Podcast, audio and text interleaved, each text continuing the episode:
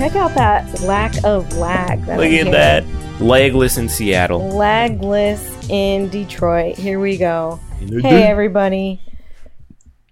Welcome back to this episode of Triple Feature.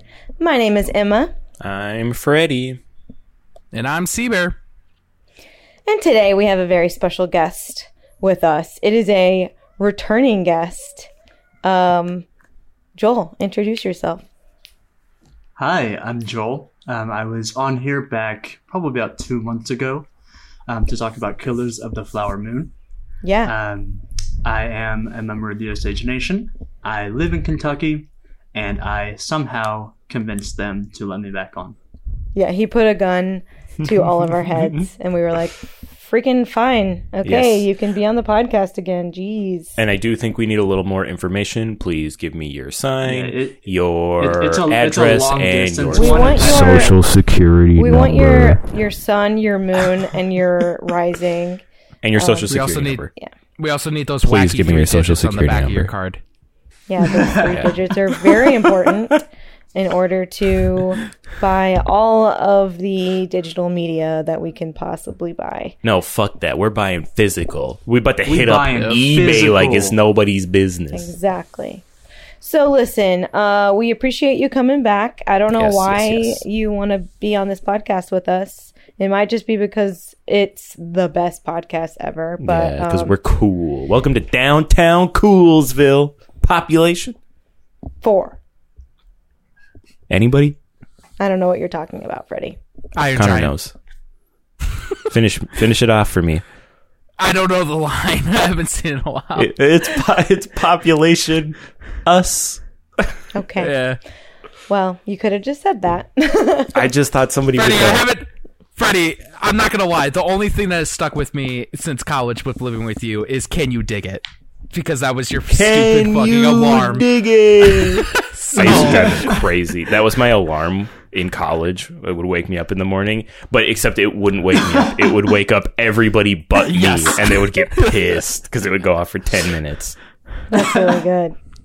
That's good lore. That's good lore that we need to know. We need to know these details. Um, I'm here for it. Um, so listen, uh, if you want to listen to um, the episode where Joel was a guest last, that was on our Full Metal Jacket episode where we kind of revisited Killers of the Flower Moon with Joel's perspective. If you want to listen to our Killers of the Flower Moon episode, go to the Killers After of the Flower Moon episode. We have really kind of talked about Killers of the Flower Moon quite a bit. So uh, this is a Killers of the Flower Moon Stan podcast. We Stan. stan it.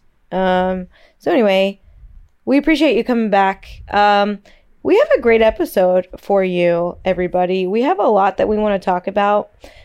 It's been a week. Yes. Um, for example, the Oscar nominations came out uh, earlier this week as of recording. And so we're going to talk a little bit about that, some thoughts about that.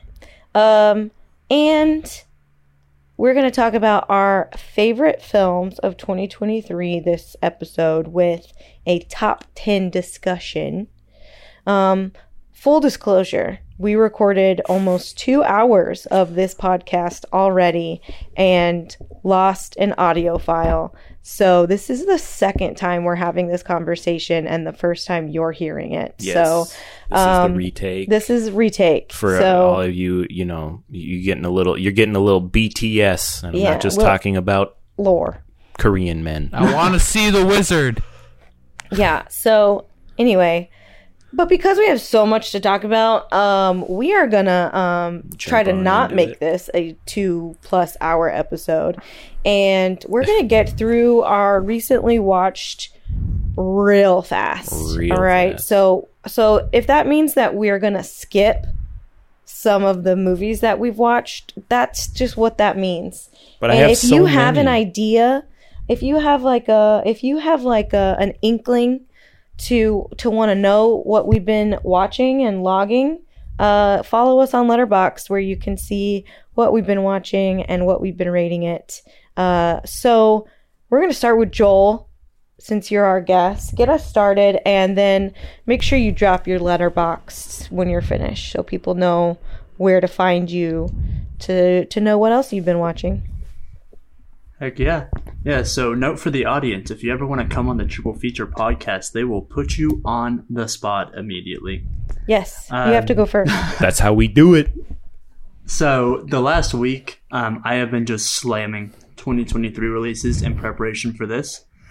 Um, that being said, I'm not going to go over it. Um, uh, but I wanted to hit on uh, Fallen Leaves because I think it is a very unique rom com. Um, I think we're in a really interesting space with them right now where we're getting stuff um, that's you know more safe, I would say, with something like Anyone But You. Um, but then we're also getting things like Rye Lane, which is super stylized, and then this, which is also super stylized but very understated in doing that. It's super dry. Um, I, I I think the humor really works for me. Um, but then also, um, I don't know if you guys have heard "Invisible String" by Taylor Swift, um, but there's there's one of those between our two lead characters of this movie. Like very little, if anything, happens to one character that doesn't somehow, some way, uh, involve the other. For So sure. I thought I thought that was really interesting to to watch uh, play out. Um, also watched Sanctuary, which I thought was very fun. Um, I am a big fan of chamber pieces, movies that take place in one location, because to do them well, you have to have not only competent actors that can carry a movie, especially like this when there's only two, uh, but you also have to have a super tight uh, script, and also you, ha- I think you have to have a reason for the movie that only exists in one spot, and this checks all those boxes. Um, it it it also ends really sweet, no spoilers or anything, but yeah, for so much of it, it's like, oh my god, this is this is kind of a tough watch at it's times, super but then intense. at the end, yeah. yeah, very intense. But at the end, you're like, oh, that was kind of sweet. I'll watch that again. Or at least I was. Um, but then the the last movie I wanted to touch on really quick is The Prowler from 1981. Uh, it was directed by Joseph Zito, um, who actually also directed uh, Friday the 13th Final Chapter, which is not the final Friday the 13th movie. It's four out of like 13. But Yeah. anyway, um, so it is a very, very, I'd say typical like B movie slasher from the 80s. Um, it's short, so like it's got that going for it. Um, but it has kind of like a, a My Bloody Valentine quality, like a scorn lover um, type character. Um, in, in this case, he's not dressed as a miner; he's dressed as a soldier because this takes place. The opening of this takes place right after World War II, and then it like goes forward in time, um, which sounds dumb, but it, it makes sense in the movie. Um, but yeah, I mean, I'm gonna be real. The acting's nothing to write home about. The writing's nothing to write home about. It's it it's not a great movie, but You're really selling us. Tom, yeah, I know, but hey, I, I'm, I'm, I'm gonna sell you right now because Tom Savini said that he thinks that this is his best work, and honestly, from what I've seen, I think I have to agree. The the, The the, kills are so wonderfully gory. And in some cases, so over the top. Uh, there were times, like there were kills. I was like, I, I have no idea how you do that, like practically. Um, yeah. It, so if if for no other reason, go watch The Master at the top of his game. Nice. All right, you sold me. All right, um, Sold me. Seabear, you're next. Oh, All right. Wait, before you start, Joel, your Letterboxd for people. Oh yeah. Oh, and uh, just real quick for anybody who doesn't know who Tom Savini is, um, he uh, did Dawn of the Dead, uh, the original by George Romero. He also was involved in Friday the Thirteenth, The Burning, uh, George A. Romero's Martin, Creepshow, and uh, among so many others. Uh, Friday the Thirteenth, the final chapter.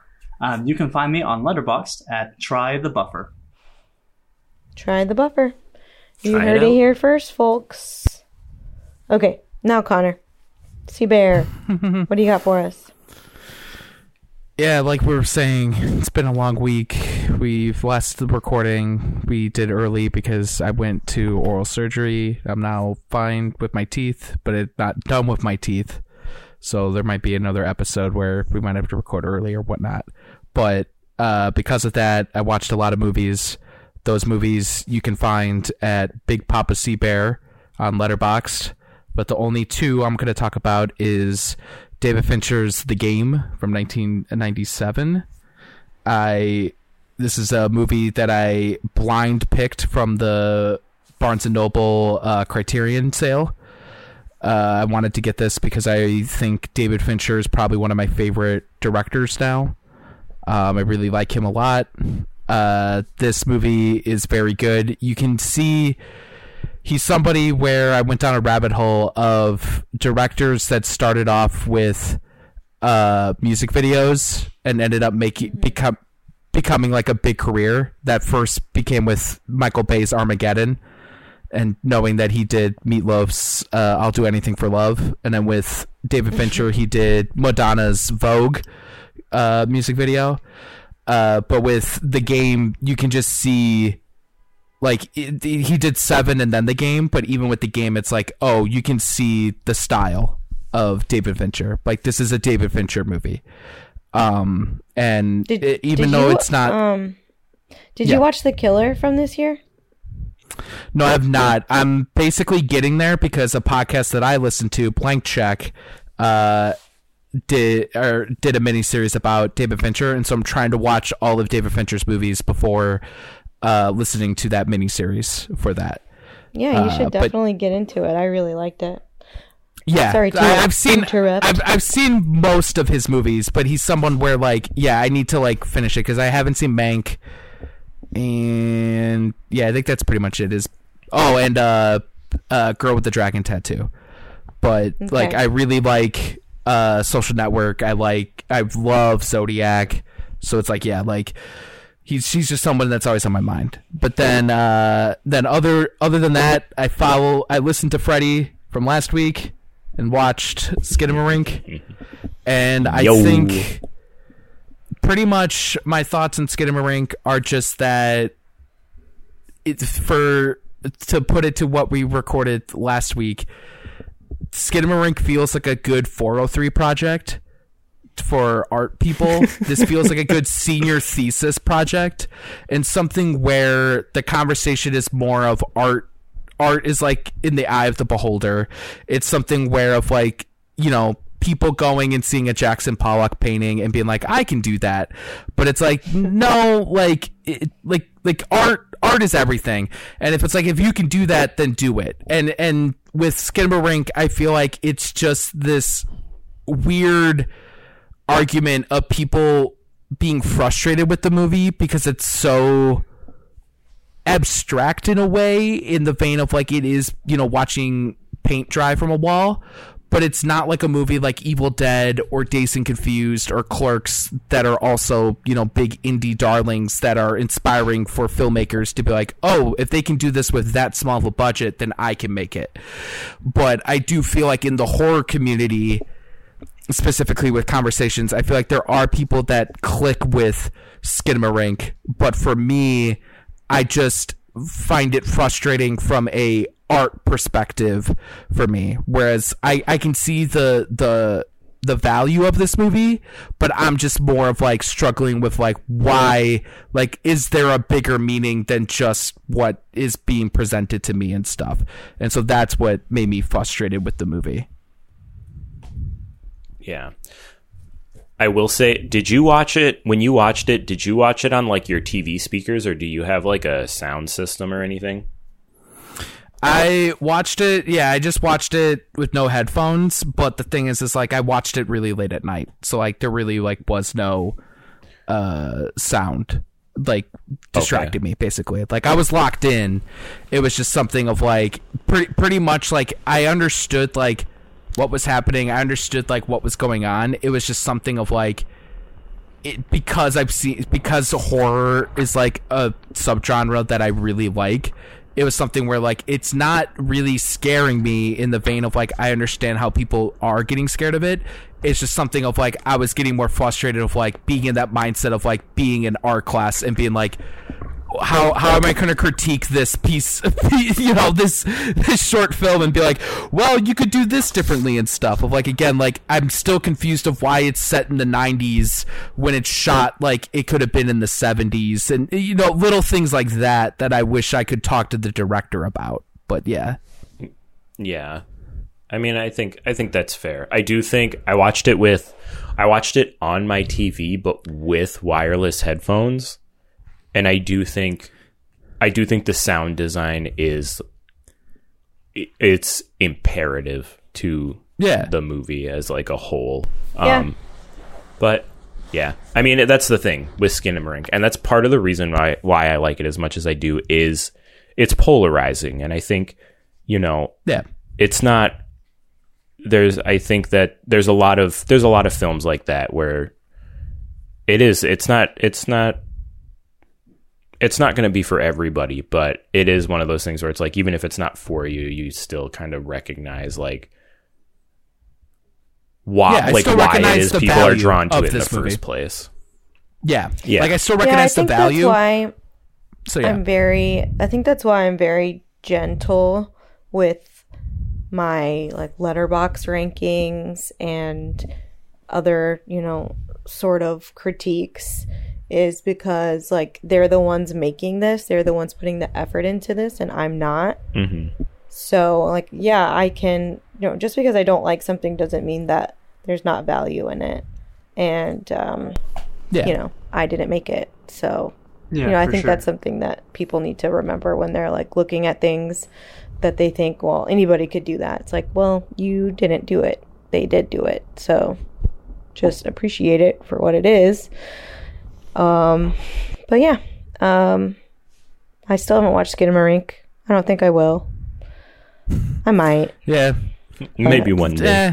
one day it'll be like you'll just show up to the podcast one day you'll be like i watched Skinamarink Or And we'll be y'all like, are just "No gonna have way." to force me to watch it by like making it an episode or something. Well, you got to watch more. I will say, I would. You got to watch some more of my girl before you watch Skinamarink. Well, I have a literally so much to watch. Listen, so. A- A- Agnes V, top of the list. Top top of the list.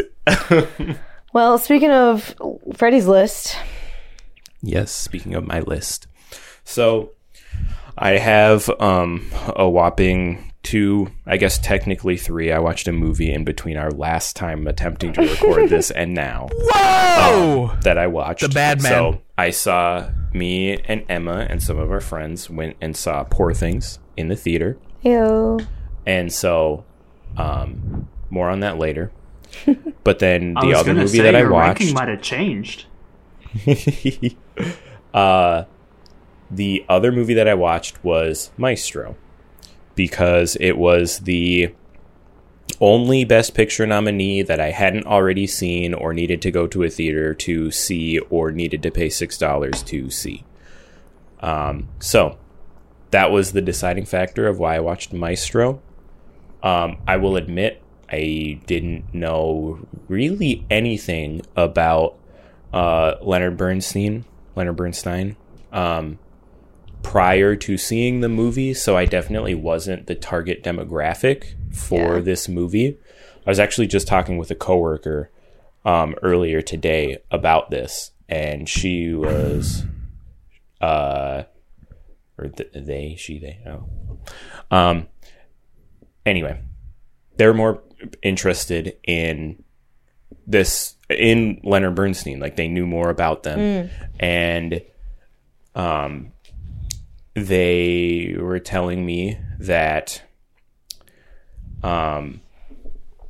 So I was, so we were we were talking about it, and they were saying they were going to watch it, and I said, you know, if you know more about this man, you know, it, you might be the target demographic for this. But as far as the filmmaking goes, technically, it, it's a very well executed movie. Yeah. The cinematography is really like top notch.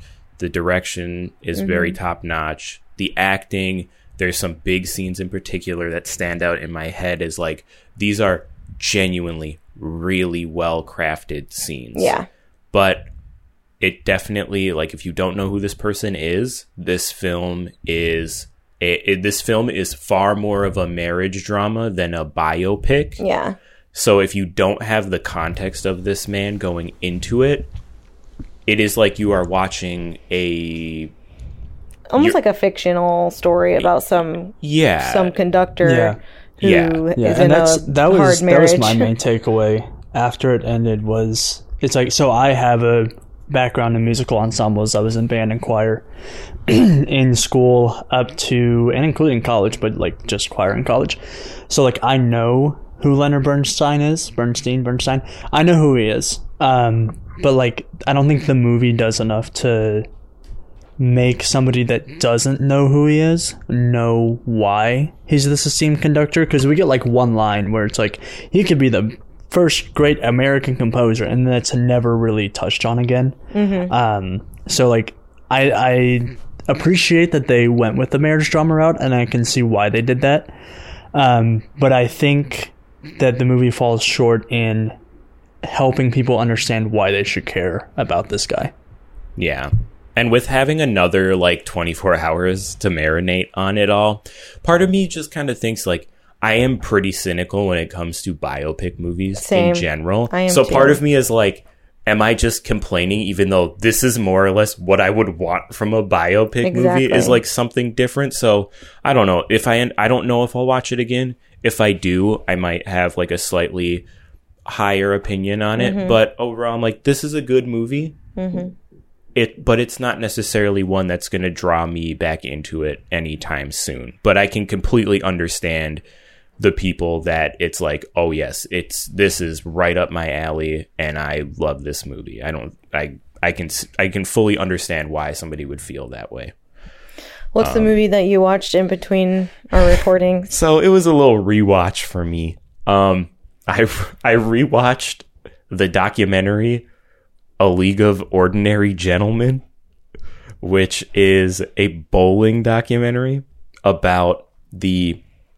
It's about the revival of, um, the televised PBA tour. So if you have any interest in bowling, it might be. It, you know, what was that?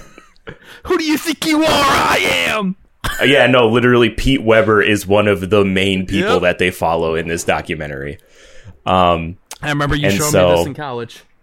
yeah, and so I, I mean, I, I, I love bowling, so it's it's definitely like, you know, I I enjoy it, but it's like if you like bowling, it's a it's a pretty interesting documentary because it is like the the PBA tour went off the television, eh, like they stopped televising it because of bad ratings, and then it got it got bought, and then like this story kind of follows them trying to like revitalize it and it follows some it follows some people that are successful in that and then it follows some it follows one character in specific that basically over the course of the movie is like I can't do this anymore.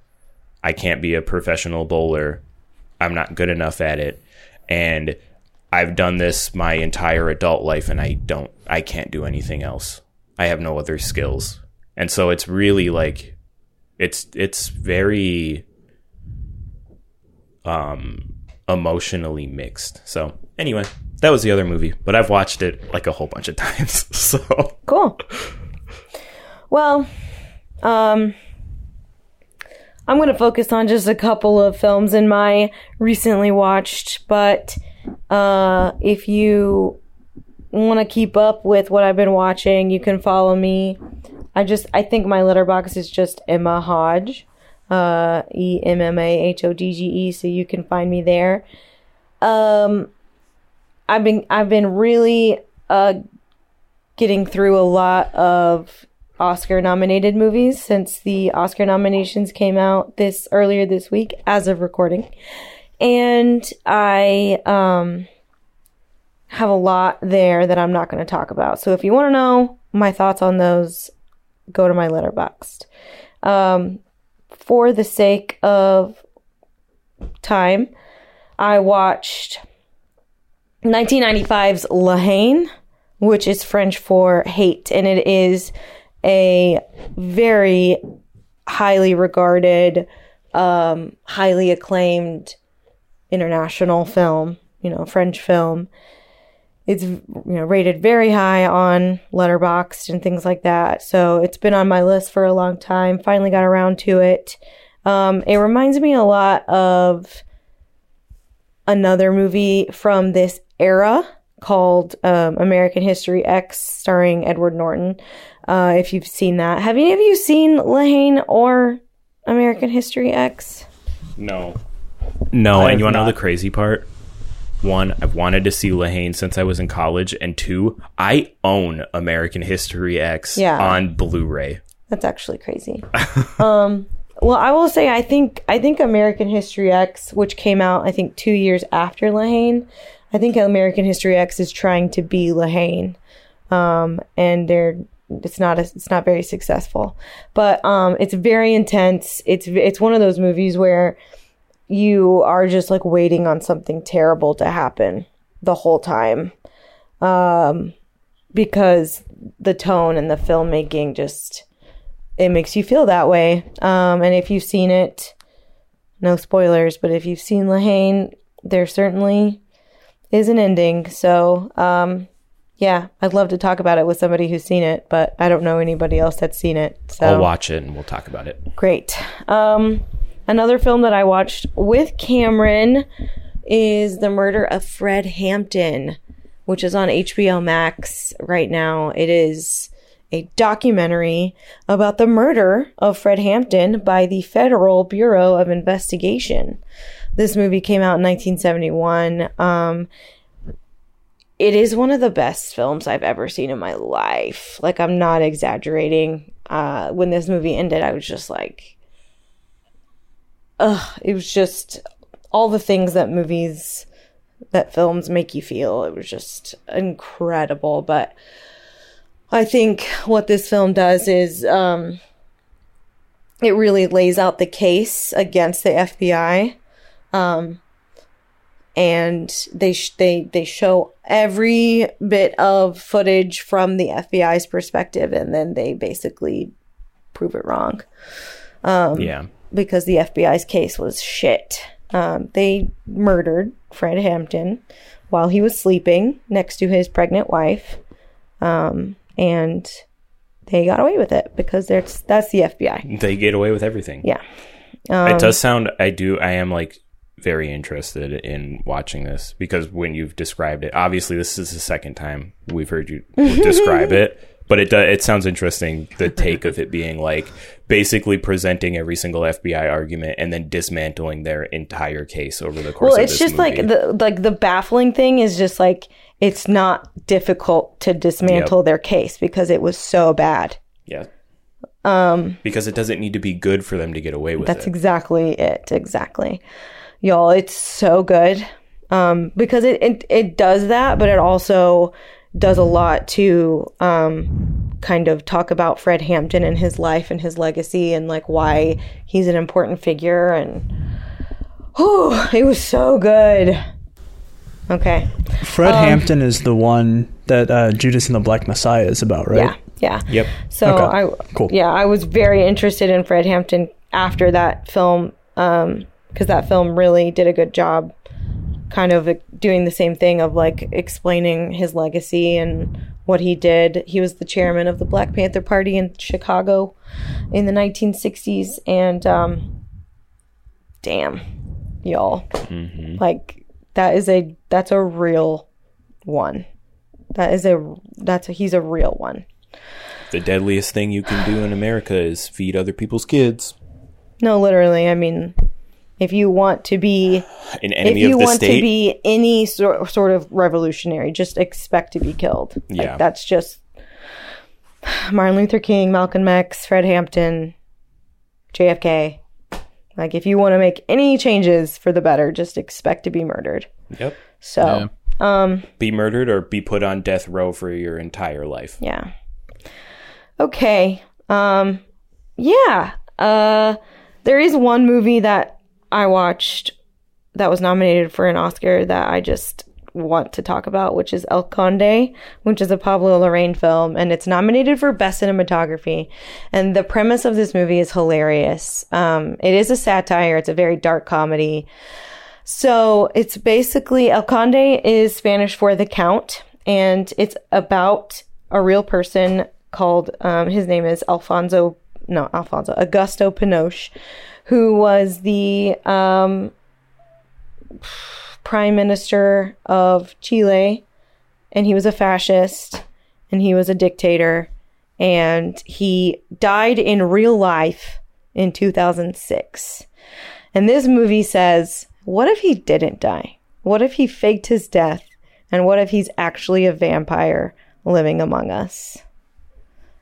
And I just think that's one of the funniest premises ever because it also kind of goes into like, what if every fascist that existed in history is also a vampire living amongst us? Um, because what is a fascist but a vampire? Yeah. Um, so vampire vampire is one of the strongest allegories that I feel like does not get talked about a whole lot. Yeah, absolutely. But anyway, it's just like it's really funny and it's nominated for cinematography, which is it's it's it's definitely like um earned, I would say. Like the visuals are really, really good. Um Yeah, I don't love El Conde, but the cinematography is absolutely phenomenal. yeah, it's so good. Um so yeah, I would I would recommend that movie to people honestly. That's why I wanted to bring it up because I just uh it was kind of like on my radar when it first came out on Netflix and then I was just like, "Eh, I don't really want to watch it." And then it was nominated and I was like, "Fine, I'll watch it." and it was good. I liked it. So She, she said, "Twist my arm." So yeah, um speaking of Oscar nominations, let's talk about it. Um so on Tuesday, um as of recording that was about 3 days ago. um the Oscar nominations came out to uh some controversy, but we want to talk about good things as well as bad things. So, um speaking of good things, Connor, I think you had something good Oh yeah. coming from the animated category that you wanted to talk about. Yeah, the the biggest surprise and best thing that came out of animation best animated feature is Nimona getting nominated. Nimona is a movie that was originally from Blue Sky Animation. Blue Sky did the Ice Age movies and then their last movie Spies in Disguise. Disney bought Blue Sky in 2019, I think, or so. And then because of that, they were like, we don't see the need for having three animation studios. So they dissolved it and fired everybody and got rid of everything. And during that process, Nimona was like three fourths of the way done. Like it was almost done being made. And Netflix saw that and was like, you know what? We'll pick it up and let you finish it um, with everybody. And they finished it. And now it's being nominated for best, uh, you know, best animated feature. And so it's literally the best comeback story out of all this process. And Nimona isn't just one of those like, oh, well, it's an anime, you know, like it's not like Ferdinand or Boss Baby, you know, getting nominated. Like this is legit a really good animated movie. It is really good, and it's something where if Disney, if whatever Disney exec saw saw it and was like, nah, like no, like like you're not getting into heaven because like this movie's legit. And so, like, I, Well, you know- know what more to s- You know why you know why Disney passed on this and it's because gay Yeah, I nights. know. You know? I know, but Um, like, yeah, but yeah, like it's just it's so good, and it like I've read the comic like probably in high school or so that it's based off of, and it's very very nice. And the second one is speaking of reading comics that I've read is Robot Dreams also getting nominated for best uh feature as well. Yeah, I was that's just something say- of like it's just a movie that like it's been on my radar since festivals and it's because I've read it back in 2006 when I was a kid at the Wakanda Library shout out uh with my grandma and yeah like it's something where like once when I saw the trailer I'm like oh my god they're making an animated movie about a comic that I read when I was a kid and the fact that it's getting this much attention makes me really excited for when it where I could finally watch it. So please release this movie so I can see it. Yeah, I was gonna say Robot Dreams is the big surprise, more so than Nimona, because while I do think Nimona is the little animated movie that could, um, there are precursors for Nimona be- being nominated, and it was definitely in the conversation, but it, Robot Dreams was not. Uh, so I think that's. I mean, I think both are very cool, for sure. Um, but like animation, like there are at least two animated films nominated in this category that should be nominated for Best Picture. Uh, but the Academy has no respect for animation, and they have no respect for any other genre like horror or uh, action, things like that. Um, so I think that um, They've only ever nominated one animated movie for Best Picture. So yeah, uh, that's not. They've actually only true. nominated three. Yeah, they've only No. nominated three. What are the others? It's like three. animated it's like, movies? It's like Beauty and the Beast, Beauty and the Beast. Inside Out, oh, oh, and Oh, okay. Nope. No, no, no, no. else. I know animation. Animation's my big thing. That's why I only want to talk about animation for this category. It's only three. It's Beauty and the Beast, and that was before they had an animation category. And it's the only one that has been nominated for Best Picture because that was the only way that it could get nominated. Then, once they added the animation category into the Oscars, it has been Up and Toy Story 3. Oh, okay. Yeah. After yeah, that, it's um, nothing. No. So- Yeah. Not a lot of love for animation. Uh, in the Best Picture category, which is whack, totally whack. So, um, speaking of genres that get freaking ignored, like action. Um, Joel, I think you had some maybe a, an action movie that you think should be in the Oscar uh, categories that are not that does not exist anywhere. Yeah, um, we need a stunt category so bad. So bad. um, For real. but even need without a lot one, of categories. um, I've, I'm I'm bummed that um, that uh, John Wick Chapter Four didn't get any nominations in any text at all. Um, I thought that there was a shot that it could. Um, but yeah, so I I don't know why we don't have a stunt category. T- to that end, I don't know why we don't have a voiceover performance category at Yeah, this we point. need a voice acting Um, for, uh, category as yeah. well. Yeah, yeah, yeah. Thank you. Um, but yeah, I was I was hopeful that there would be some nominations for it. Um, but you know, I can't say I'm really surprised. Yeah, I mean that that would have been something for sound, visual effects. Honestly, yeah, for me, for me, costume design. Jeez, those Mm-hmm. suits, those bulletproof suits, everything that Peter Skarsgård was wearing, all like the glitter. I'm sorry, it's just incredible. yeah, But the mainly- cinematography I also thought was awesome because like not only are the colors spectacular, I'll get into more this more later, but like the the shot, the tracking shot where it goes sky cam and back, Yeah, you know, just back and forth. That Oh, for that sure. one that was for Yeah. sure, absolutely. But in the least, we need a stunt category. Yeah. Um, for sure. So, uh, what are some other surprises or like snubs that you noticed, Joel? Yeah, I mean, not necessarily a snub um, for either of these because there weren't precursors for them. Um, but I would have loved to see a nomination for uh, Zac Efron for Best Actor for for Iron Claw. Yeah. And Cara Jade Myers, supporting actress for Killers of the Flower Moon. Oh, Um, yeah. I think they're both exceptional performances. Um, one that did have precursors um, that I'm really bummed about is Spider Verse missing out on score. Um, this year, animated movies did not get nominated outside of the animated category. So dumb. Um, yeah, that score is easily one of my favorites, if not my favorite of the year. Um, so It yeah, should that was that was And there's Upsetting. two, and there's two movies in that category that shouldn't be there anyway, like American Fiction and Dial of Destiny, the John Williams Yeah. Indiana Jones score Yeah. should not be in there. Lo- love John Williams, goat, Sure. but like, come on. Come Um, on. But then a good surprise uh, was For the was rerun. A song for my people being in best original song. Hell yeah. Yes, yes. Hell yeah. Yes. That's some good shit right there. I love it.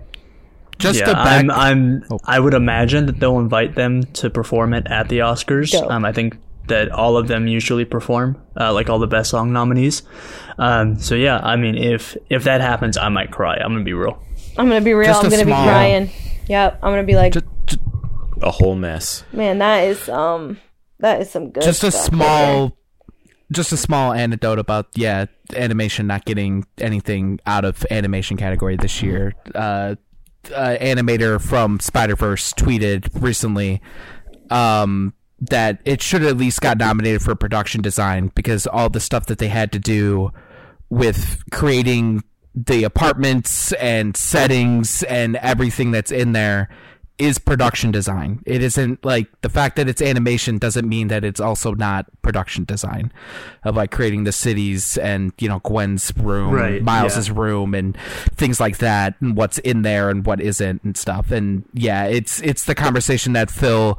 Uh, uh, Lord or Miller tweeted as well of like getting into setting up your a segue for you, Emma, of them being like the reason why Barbie is nominated for adapted screenplay is because of the fact of the Lego movie was also nominated for adapted screenplay or it it would have gotten nominated for that. And Yeah, they were like whole, the only um, reason the only reason why it, it is that is because it's Legos are toys, and they're like, but they Right. tried to fight it for so long because they're like, but it's a like it's original, like this, like everything that they did in that movie is original, and it's and it's just crazy that like with to, for my point of like animation that it just like what we're saying with the Oscars, it just won't break out, but then segueing to you with Barbie. Um, really yeah. quick, just one more one more snub I want to hit. Charles Melton, May December. Okay, Emma, go. Oh yeah, that's. I mean, uh, that's a huge one, obviously.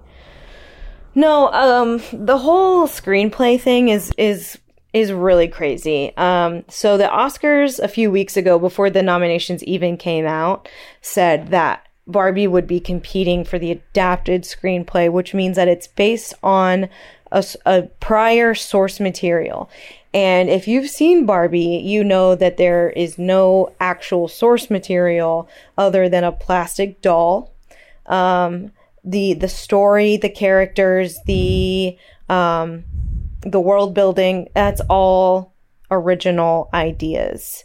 Um, and yeah, I, I to your point about Lego Movie, that is the same like you know BS that we've been dealing with with these categories.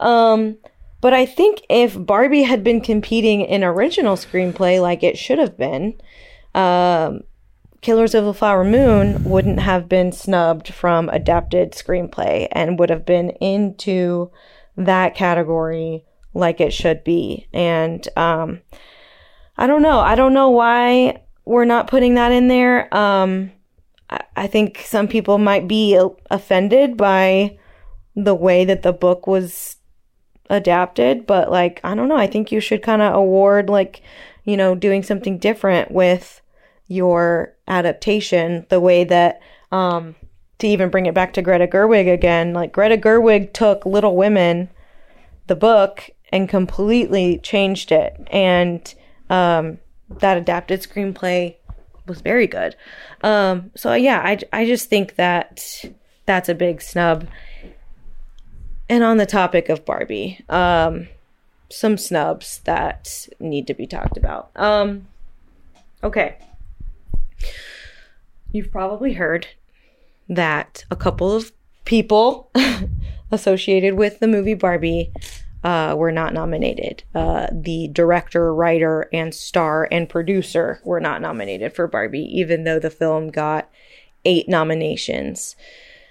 Um, rightly so, people are in an uproar, but I do think something needs to be said, um, specifically about Margot Robbie, um, not getting Best Actress. I do think she should be in that category. Um, I would probably switch her out for Carey Mulligan or, um, Annette Bening, and I would put Greta Lee in there as well for Past Lives. But I think this whole I think this Margot thing has gotten kind of gotten out of control because a lot of the conversation is about how do you nominate Ryan and you don't nominate Bar um you know how do you nominate Ken and you don't nominate Barbie? And I I agree the optics don't look good but they're competing in different categories. And honestly I think what Ryan did in the Barbie movie is very important and very impactful. And I think if we say these things, we're going to take away from the comedic performance that he provided in that movie, which was very pivotal in explaining the the message of what Barbie is, like the the patriarchy. Um, you can't really have a story about the patriarchy. I think you said this, but you can't really have a story about the patriarchy if you don't have somebody who can play Represent Ken. the patriarchy.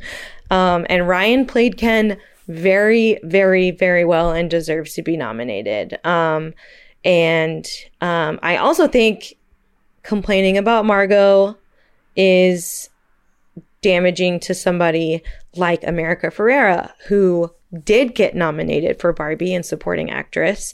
Um, this is her first nomination for an Oscar, and it's very cool. Like I'm super excited that America got nominated because that performance. Yeah, I think she's the the thirteenth um, Latina actress to ever be nominated. So that's awesome. It is awesome.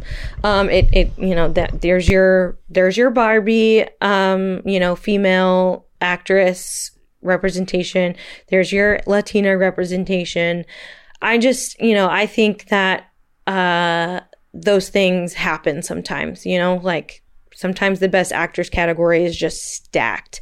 Um, and Margot and Ryan in America are not competing against each other, so it's not like Ryan beat Margot out of it. You know. However, um, Greta Gerwig not being nominated for director is a travesty. Um, and it is, Agreed.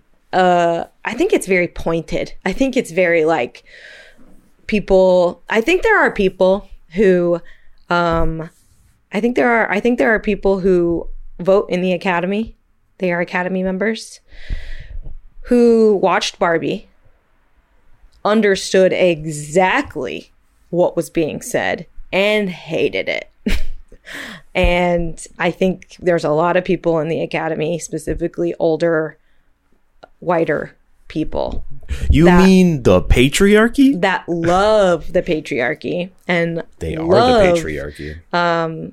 having dominion over women and want to keep it that way. Um, so I, like I said, like I'm not surprised, but like, um, it it's it feels pointed, but also that movie didn't direct itself. It has eight nominations. Like, come on. And I was just as mad two years ago when Dune had double digit award, double digit nominations, and Denis Villeneuve was not in the director category. Like that is bullshit. Who So, directed it? The um, Sandstorm? Yeah, who directed it? The Worms. The worms, one big worm. Who directed it? Yeah. The dog? Best director Shai Hulud. Yeah. So anyway, I um, those are those are my thoughts on the Oscar debate. Um, Perfect. give Greta Yeah. her her flowers because she had her hand in everything else that was nominated. She had her hand in Ryan in America's um, performances. She had her hand in the writing. She had her hand in the production design, the costume design, all eight nominations. And so to not nominate her is actually a crime. And There's a reason I want why to her- arrest them. Yeah, There's a a reason why I her name being that- tied to the movie put butts in seats. No, literally, people Yeah. went to go see Yeah. Barbie because they were like, "Oh, Greta Gerwig's not going to direct this. It's gonna be good." Yeah. And yeah, that's why it made a billion cajillion dollars. So you're right. And I I bar think billion that, dollars. I think that a problem that we have that we keep running into, like you said, like with Denis Villeneuve for Dune and like Greta with Barbie, is that there are only five slots.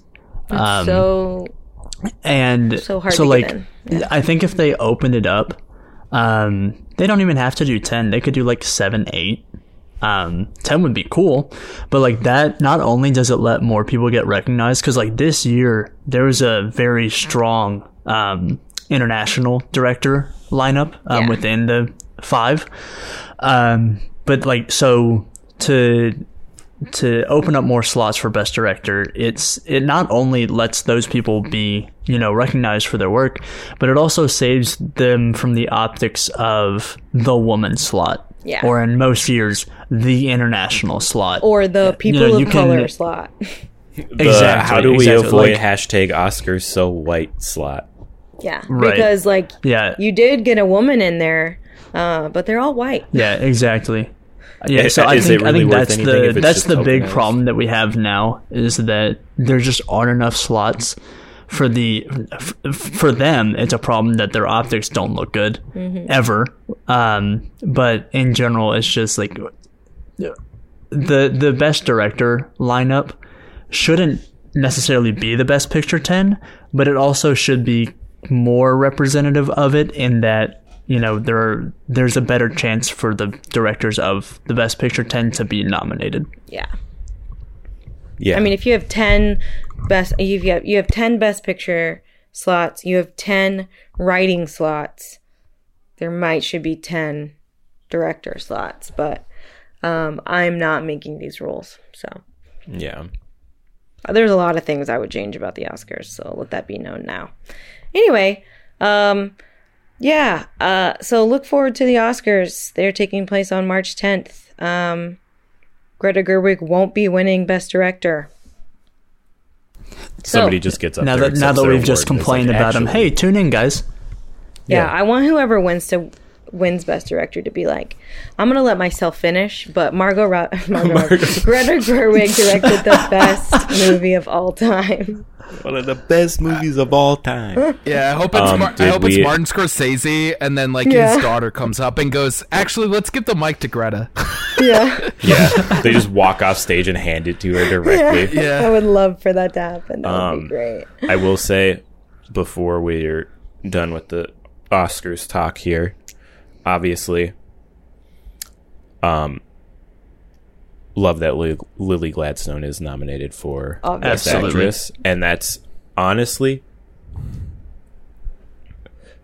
I want to be so bold as to say I expect it. No, I expect. I'm gonna be pissed if she does not get it. Yeah. yeah like you're talking about with scorsese's daughter i will i will be i will be on the news if Lulu does not win. I will, Freddie. You and I can both show up and be Yeah. like, and, and Kanye that We'll show up. The FBI will show up. They'll say there's some fucking Indians out here doing what they're not supposed to. You know who we gotta call. Yeah, the FBI will be at your doorstep with white vans, making sure you Yeah. don't rush the stage at the And Oscars. and not the and not the good FBI. There's only one FBI I fuck with. Fry bread inspectors. oh God. Anyway, real shit. Anyway, I think that's enough for our Oscar talk. Um, we're gonna get into our top ten of the year. So how this works is is a round table. Um, we are going to um, go from ten to one, and we're gonna discuss overlap films all at once without revealing what they are ranked in our list. So like, you know, if we have if if more than two of us or more than one of us has something on our list, then we'll talk about it all at once. yeah. Um, when it gets brought up the first time in somebody's list, well, I'll talk about it, and then when it comes up again in one of our other lists, we'll just say, "This is where we had that movie that we talked about earlier." Placed. Yeah. and we got we got to like I think number eight yesterday uh, before we had to stop recording. So we kind of have an idea at least to start. So I know that the first, not the first, sorry, um, because jo- we're gonna just go in the order that we did our recently watched, starting with Joel. So Yes. your number ten. Before is- that, before that, Freddie, would you like to give your disclaimer? Oh, about your list. Yes, yes. This is okay. So, my my disclaimer is, I have only seen 17 of the movies that have come out in 2023. Um, I have a list of other movies that I want to see from 2023. And it is 12 movies. So, and that's probably not even all the ones. So, if my if the, if your favorite movie of 2023 is not on my list, it just assume I have not seen it. Because you're probably correct in making that assumption. um, so just uh, bear that in mind as far as my list goes. Oh, and we're gonna save our honorable mention for later, towards the end. Yes. Between two and one, watch Mojo style, baby. So again, Joel, you're number ten. Number Yeah. 10. All right, you was a guys great gave me some Mojo. good reactions to this one yesterday, Watch so I'm gonna Mojo. need y'all to act We're putting on. act surprised with this one. We're putting on a show. Um, number ten is the Iron Claw. Holy shit! What? Yeah, so And I think I'm the only one that's seen that movie. So No way! No way! so yeah, so I actually did debate like switching it up on y'all. But Sorry, uh, Freddie, no, I'm stick with it. So yeah, number number ten is the Iron Claw. Um, there's there's both a, like a respect for the movie itself, but also like a like an internal you know interest. Um, I'm a very lapsed wrestling fan. Um, I am what what you might call a wrestling creaster. I'm there for Royal Rumble. I'm there for WrestleMania. You're a lurker. I might be there like one other time. yeah, you're a lurker. Um, yeah, I uh, I used to be I used to be a massive fan. So because I was a massive fan, I knew the story of the Von Erichs, um, like the back of my hand. I've seen the Dark Side of the Ring episode that Vice did, um, but reading about it and watching it documentary style versus like seeing it play out are just so different. Um, and so yeah, the the the actors that played the Von Erich siblings, they were phenomenal. They felt like brothers to me. Um, and it's also crazy that the that they made the decision to remove a Von Erich brother because the film just couldn't handle another tragedy. yeah, Um, it's it's it's yeah, um, unbelievable as it is to add more Yeah. truth is insane. Right. Yeah, and I I think that the dynamic between father and sons is really interesting um, because it's very clear that Fritz, the father, is pushing his dream and his ego and his like failed ambitions onto his kids. Um, and but then like while he's doing that, he's like, I would never wish wrestling on any of you guys. It's like, are you sure, buddy? It's like, oh, Sounds like you're. I don't know if I agree like with that. yeah. Um, yeah, I, I wrote that he has a victim complex that he weaponized um, uh, against his sons because he showed his love, at least in the movie, via a ranking system. Um, and so yeah, it it and that may have made them into one of the greatest wrestling families of all time, but it also made them into one of the the the most tragic American The entertainment most stories that we tragic have. story I've ever. Yeah. Yeah, um, and then on a personal note, it really hit for me because in 2018 or 2019, um, I lost my older brother, and so like the the anxiety that stemmed from that that I had to like get like therapy for, which men seek therapy. Men need to go to Um, therapy. All of them. Yeah, it it was like I would be worried about like is another one of my siblings gonna die soon? Am I gonna be like uh, Kevin says the very end of the movie? Am I not gonna be your brother anymore? Um, which that thankfully has you know subsided over the years, but to to see that fear play out on a screen and to feel a modicum of what Kevin went through, um, that that was a really rough viewing experience, and I knew it going in. Um, but yeah, I was I I was I cried for sure. That was so sad. All right. So that is Joel's number 10. Uh, I think I'm the only one that's seen it, and it's not on anybody else's list. So, uh, Connor, what is your number 10? We're going to act surprised. And uh, the audience is also going to be surprised because it's this low on I think a lot of people's li- like on anybody's list, they'd be like, "What the fuck?"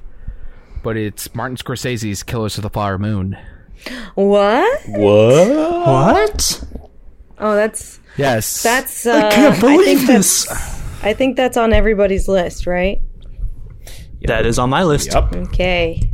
Uh, but we have also recorded two podcasts about this movie. so um, if you want to hear all of our thoughts on this film, we have really gone into depth on this movie quite a bit. So, Yeah. but Connor, um, tell us why it's in your top 10. Yeah, for me, it's just the fact that like it, it- I feel like it would be a disservice to not put it on my top ten. Not saying like I have to do it because of you, you know political reasons or whatever. You know what I mean? It's more of the fact of like it's that good. It's that good of a movie that I'm like, God, like like there there are other movies in the honorable mentions that I'm like could have beat it, but I feel like if I did that, people would be like, "What the fuck? Like, why isn't Killers of the Flower Moon on your list?" And I'd be like, "Yeah, why isn't it?" And so, like, it's a movie where I feel like again, like, couple years down the road, where I'm like, you know what, like like what how do I feel about that movie? And I rewatch it and I go, damn, that's a good movie. It it feels to me like an Argo or Saving Private Ryan and and movies where you don't necessarily for me at least rewatch every year or every so often. It's like every 10 years or so where I'm just like, "Oh, like I wonder what if this movie again like holds up or so and you watch and you go yeah there's a reason why it's getting this many nominations. It's it's that good. And with me with scorsese it's like yeah like th- there's a reason why he's still arguably like the greatest director of our time. Like he's he's so good. And it, it like i was the number one hater on the podcast to be like i do not want to watch this movie in theaters i do not want to make this an episode like all that stuff and then once when i sat there in imax to see this movie i was fully swept away and i think that's why it deserves the number 10 spot on my list of just the fact that it made me believe in this movie Hell yeah. Uh, all of us are here for that, and we will reveal as we go through our top 10 where that movie lands on all of our lists. We sure will. But, Freddie, you're next. What's your number 10? I am next. So, my number 10 is How to Blow Up a Pipeline. kaboom Man, hell yeah. That is also on my top 10. Let's talk about how to blow up a pipeline. Yes. So, um, I think How to Blow Up a Pipeline, the reason that I have it in my top 10 is that, um, I really, I really enjoyed the way that the, like, ensemble of characters all have very different backstories and very different reasons for wanting to come together to um blow up this pipeline. But like they've all come to yeah they've all come to you know sort of the same conclusion of dealing with these issues. And it just i i think it kind of really represents just how multifaceted the like political issues that the movie addresses mm-hmm. really are. Like i think a lot of times it kind of gets like they try to like dull it down to you know oh there's only one group of people that actually cares about mm-hmm. this. But it's like no there are lots of people that care about it for lots of different reasons. Mm-hmm. Like so. Yeah, it was really well done. I also really like the political commentary from this mm-hmm. film. It's a very progressive film. It's a very leftist film in terms of ideology, which, you know, it's one of those movies where it's like, how the hell did this get made? yeah How the hell did this get distribution? You know? well it barely But- got distribution Yeah. we had to go see a very like specific special screening of it Yeah, kind of. I mean, but like it's something that's been talked about. But yeah, it's not. It's not making a lot of people's top ten. I'll tell you that. Like a lot of people didn't see this movie, but Yeah. you know, it's it's indie, it's small. But uh, what really stuck out to me about How to Blow Up a Pipeline was that it works as a political thriller a political commentary as well as like you can you can watch this movie without sharing the political ideologies of this film and it still works as like a thriller, a heist film Yeah. um, and it's just like really interesting. So, uh, yeah, it also made my top ten. I won't tell you where until it's that time. Until we hit that number. Yeah. I saw it. I really liked it. I think it's my second favorite movie about an oil related crime this year. Um, uh, but uh, yeah, my, my review on Letterboxd was all I wrote was very inspiring with an exclamation point. So I'm I'm just keeping an eye out for the for the black SUVs to to pull up. The Escalades are outside waiting. whoop whoop. FBI on my phone. Did you hear a- that? this is an FBI. This is an FBI heavy podcast. yes, it is. we are not an FBI stand podcast. Yeah. No, we are not. no FBI stands here. Yeah. Uh, my number 10 is something that um, we've talked about briefly on this podcast. Um, it's something, it's somewhat controversial, but it's gained a lot of traction in the last month or so. Um, this film is very polarizing. You either really love it or you really don't like it. Um, and that is Saltburn. I had to put Saltburn on my top 10 because I have seen it twice and I can't get it out of my head. It's one of those movies that just like sticks with you and um it's stuck it has stuck with me quite a bit, but there's so much about this movie that I really just I really dig. Honestly, so I watched it in theaters and then I watched it on Prime when it came out, but I watched it in theaters and man, that was one of my favorite theater experiences because um, I was cracking up. It was so funny. Um, and nobody else in the theater thought it was funny. And I could tell because like I was the only one laughing. and I was just like, like- why do y'all not see that this is a comedy. Like this is a funny movie. That's and so there's so many people that say like oh well it's not really saying anything or like Emerald Fennell doesn't really know where she wants to take this message and I'm like or Emerald Fennell just has a sick twisted sense of humor and just wanted to have a good time. Um and that's kind of like where I land with Saltburn It's just like it's a damn good time. Yeah, I still got to see It it. sounds like I was surprised. It sounds like had no Mike's- Oscars. Yeah. Yeah, in that- terms that- of I- I- Oscars, you know, it, original screenplay would have been fun because you know Emerald Fennell won that award the last time she made a film, um, and I would have I would have loved to have seen Rosamund Pike in supporting actress because she is everything she says is so funny. Everything she says. Oh my god, she was like, I used to be a lesbian but women are just too wet for me. Men are just so lovely and dry. I just, I, uh. and like she's, you know, she's British, so she just delivers that line with just complete Just deadpan. deadpan. Oh, Yeah, so good, so completely good, straight. y'all. I Pun? Love. I really love Saltburn, so it's my number ten. I, I think it's I think its best chance would have been in cinematography because the cinematography is really phenomenal. Um, but that was such a strong category this year. That was another category that I would have put it into. yeah, I liked it. Um, I think that I just wish it had left more mystery instead of explaining everything. Yeah, Nah, Fair. that ending is like Saw. It, it had me cackling. That's that's fair. That was like- that's fair. that was like a Saw ending.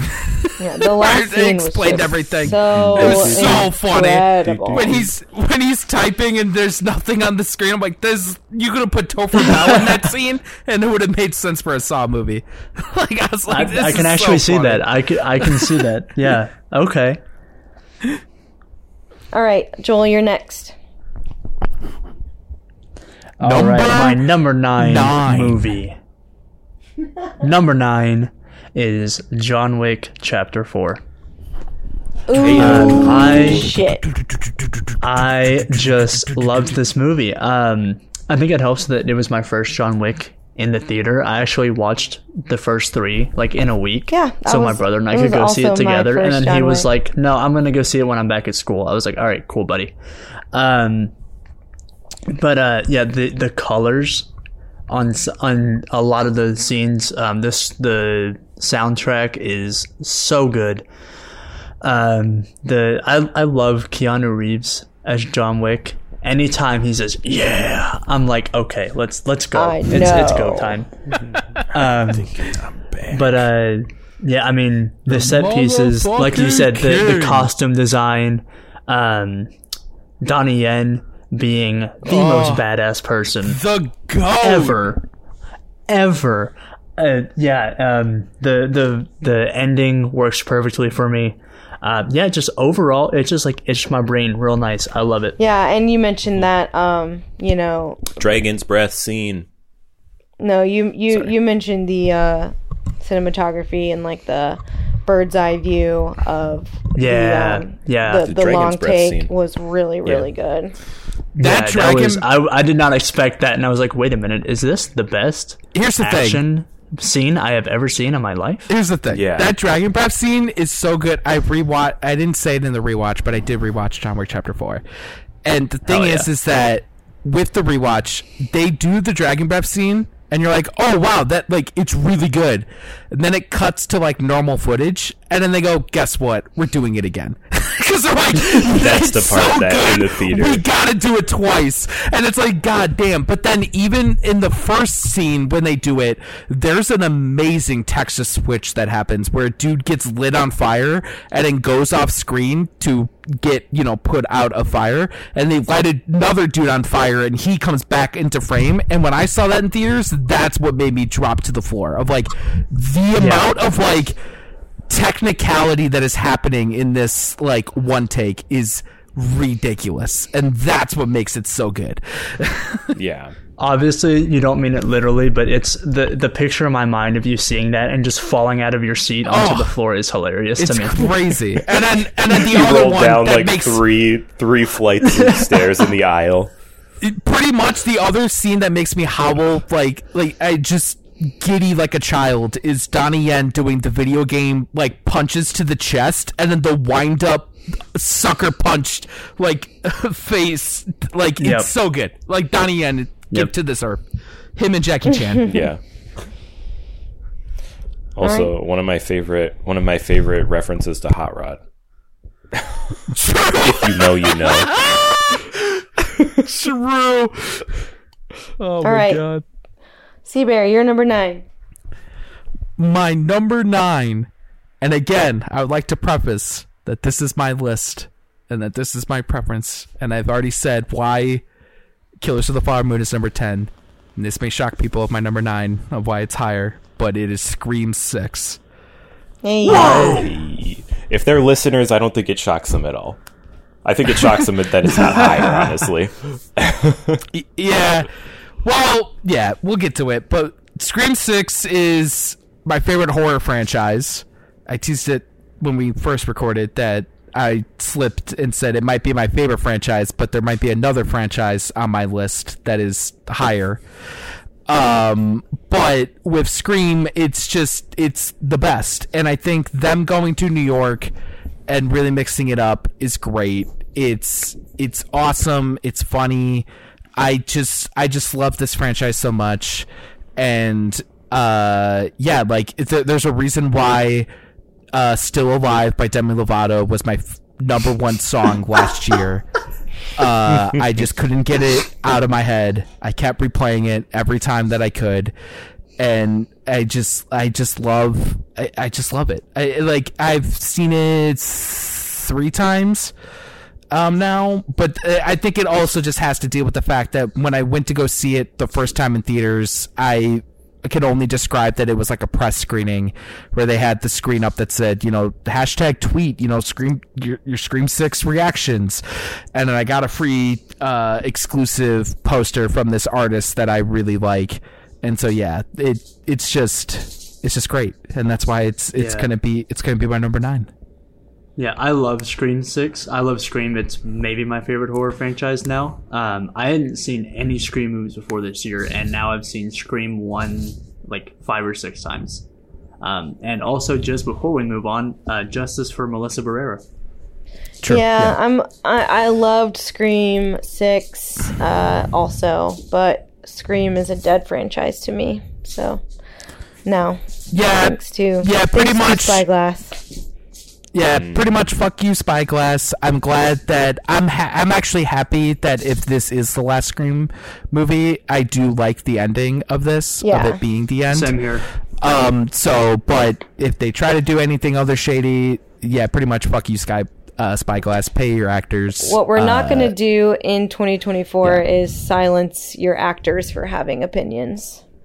That's Yep. that's what we're not going to do. So, um, Freddie, you're number nine. Number nine. Number nine.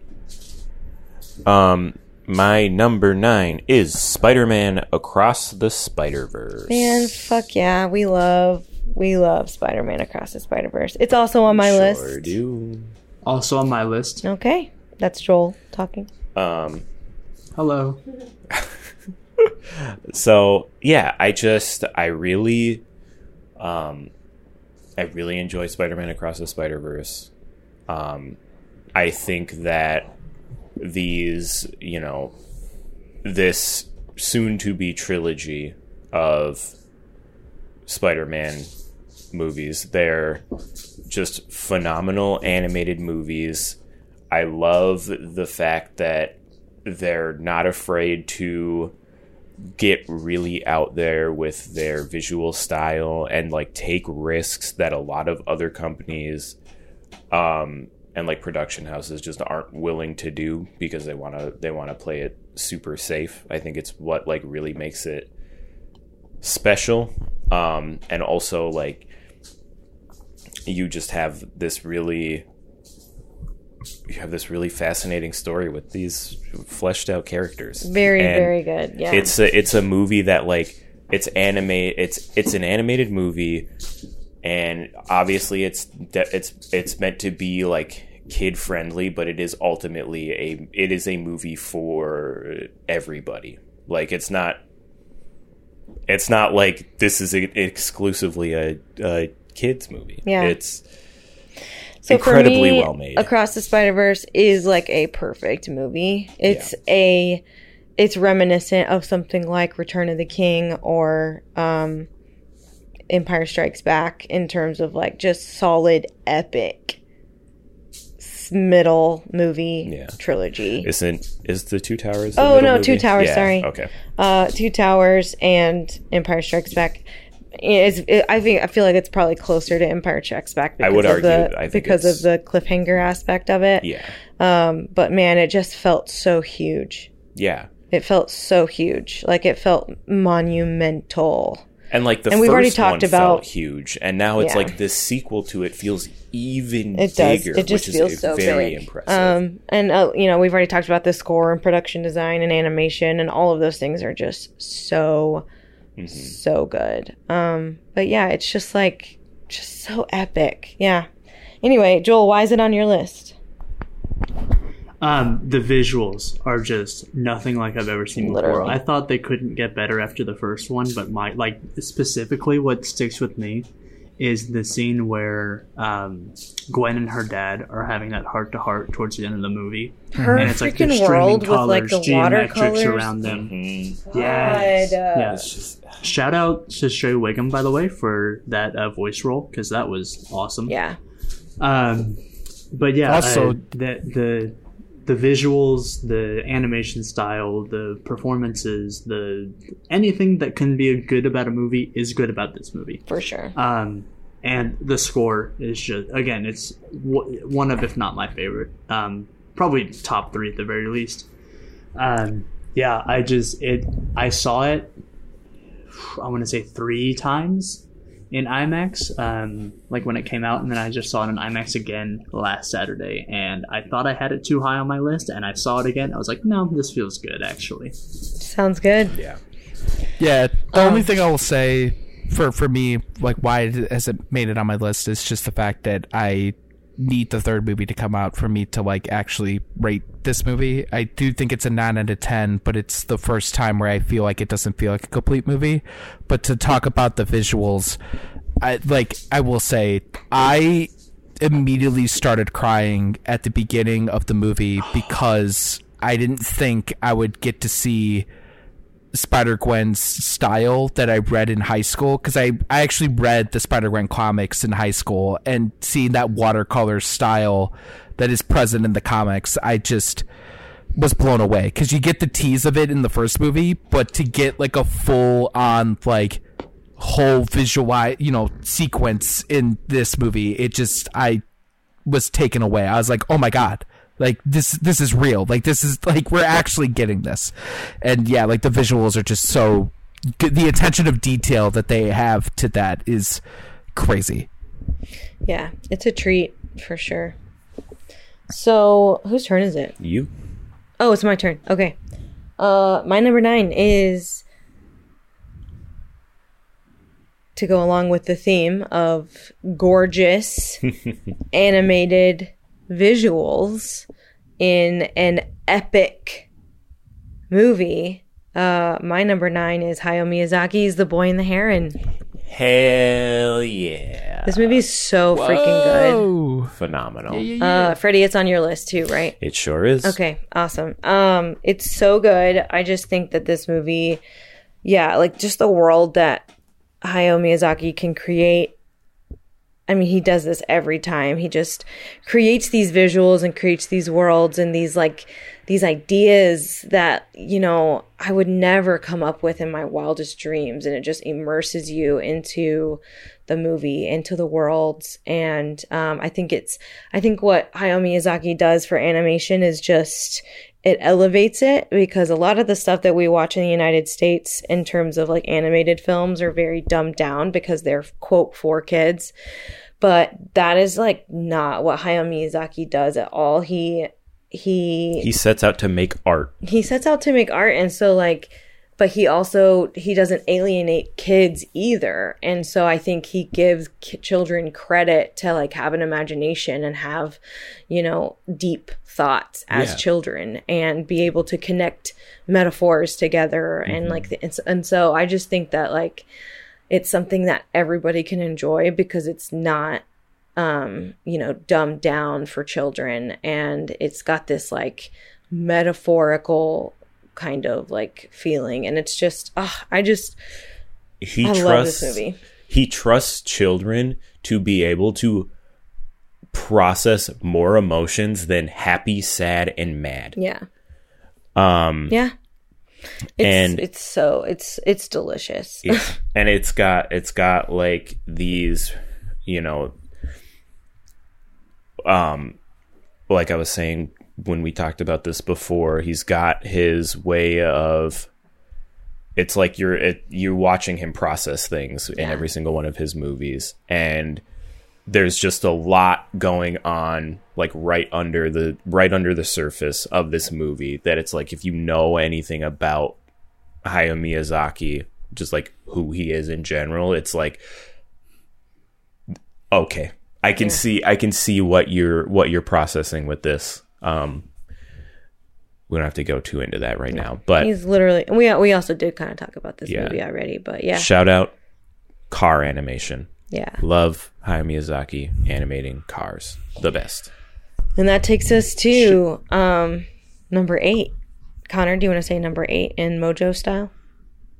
number eight Joel? My number eight movie of 2023 is Anatomy of a Fall. I I think this is the last movie we talked about yesterday. It's Yes. It's, Um, it's uh, we didn't even. I, I think we didn't even get to get into it because it's about when the Yeah. mic cut out. Yeah. Yeah, yeah, yeah. Yep. Um, so yeah, Anatomy of a Fall. I was blown away by this movie, um, because it there there are no easy answers. Um, the the film and Justine Triet are very comfortable with the audience drawing the own, their own conclusions from it. Yeah, it's kind of Um, like the like depending on the biases you have, the prejudices you have, both positive and negative, um, and the how you process the film's information, you can have any number of reactions, any number of theories. Yeah. And I love that uh, Triet didn't tell Sandra Hüller, who phenomenal Best Actress nomination by the way, she didn't tell her whether the character is guilty or not. Mm-hmm. And I think that worked so well in the performance. But the one scene that I really wanted to touch on without spoilers is in the courtroom. There is a scene in which um, an audio file is being played, and instead of remaining in the courtroom, we are transported to the time and place in which the audio file was recorded. And I don't know if I've ever seen a better depiction of having privacy stripped away so suddenly um, and so forcefully. Because uh, I don't know about if any of you guys have seen it yet, but I was watching it, I was like, I don't feel like I should be in this room right now. um, like it's almost uncomfortable to be in there with them. Uh, it's a very it's a very performance from both of private them, by the way. moment. It's a very Yeah, absolutely, and it's blown up. And so, like, I think If anybody's the- been in a marriage placing us in that room, big relationship, yeah, placing us in that room really shows um, how intimate this moment is Mm-hmm. that we are experiencing without um, uh, Sandra's consent. So yeah, I, I uh, also the kid, phenomenal actor. The dog, phenomenal. we phenomenal need actor. to give um, Everybody's that should be an Oscar uh, uh, category, dog? which is best animal performance. Yeah, because then we would have had yeah, up so- because then we would have had Jenny from Banshees and the Inisherin last year. We so will. There would also be a Talk dog that I There would would that I also be a have later yeah. on my list. okay, um, I loved Anatomy of a Fall. It's great. Uh, Connor, what's your number eight? This is new information. I don't know. What is it? Oh, my number eight. I'm glad that it was saved, that it's still secret. is actually my number one franchise. This is my hear it. most anticipated movie of last year. It is Mission Impossible Dead Reckoning Part 1. I love I am so so Mission Impossible pilled. like like on my letter on my Letterboxd, I've updated my top four to movies, newer movies that reflect who I am now, that aren't from high school and stuff, that are more of movies that I've you know seen there. And Mission Impossible Fallout is in there because I think Mission Impossible Fallout is the greatest American action movie ever made since Terminator 2. Uh, but for Mission Impossible Dead Reckoning, ever since it got announced, the sequel from Fallout, I was already booked a ticket. Uh, I love the Mission Impossible franchise. I love Tom Cruise as Ethan Hunt. Uh, this series couldn't get any better. I don't think that this movie is better than Fallout, but that's not saying much because I don't think any of the movies are bad. The only movie that I would say is bad is two, and that is saying much because it's directed by John Woo, and it's still good. Um, but it's it's really good. The action's very good. I do think the marketed scene of him jumping off the cliff is very well done. And yeah, it's just it's just a very good movie and it's the movie where it is a part 1 but it ends in a way that feels like a movie.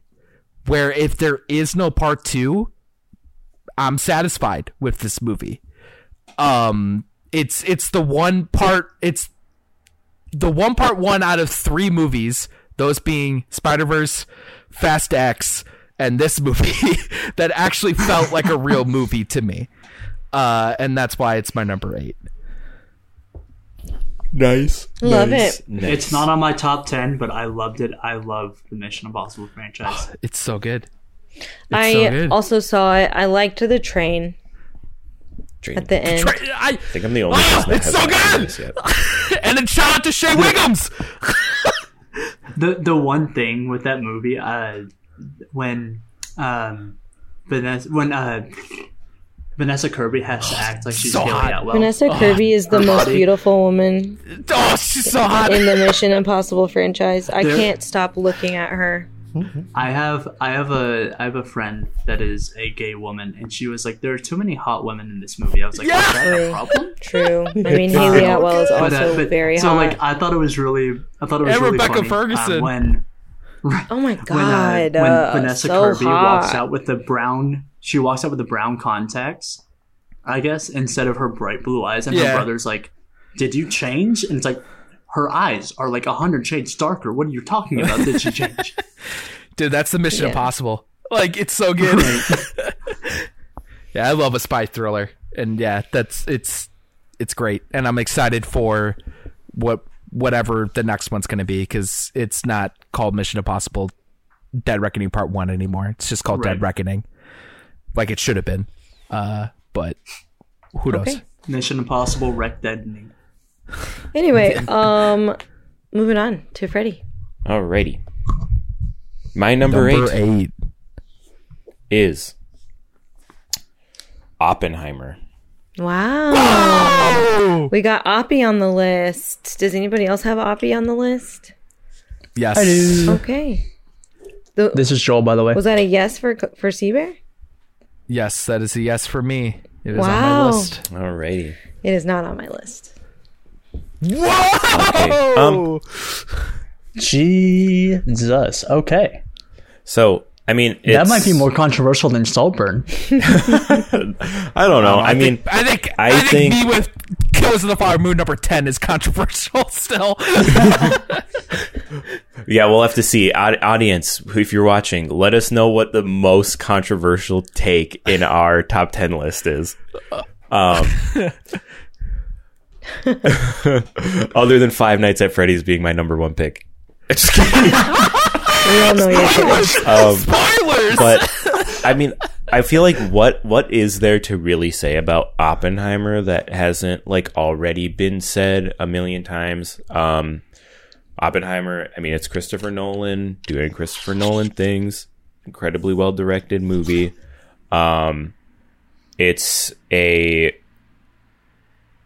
it's a very good movie. Um, I enjoyed it. We saw it in IMAX on that big ass dome. I hurt my neck. Yeah, Florence Pugh's Watching titties it. were so big. Yeah. on That IMAX dome. Um, I love the I love the shots it at towards the end of the movie where it's like clearly him processing like essentially like PTSD, like severe guilt, basically. Um, I thought those were really uh, those are really fantastic. Um, and but yeah, I don't I would I don't think I would put it you know a whole lot higher on my list than this. And depending on i don't i don't guess yeah i just i um i enjoyed i enjoyed oppenheimer but i wouldn't put it as like you know i wouldn't put it as my number one which seems like a lot of seems like there's a lot of people that have it as like this is the number one movie of 2023 and i'm like Well, we can probably expect Oppenheimer to walk away with the Best Picture Oscar this year. So Yeah.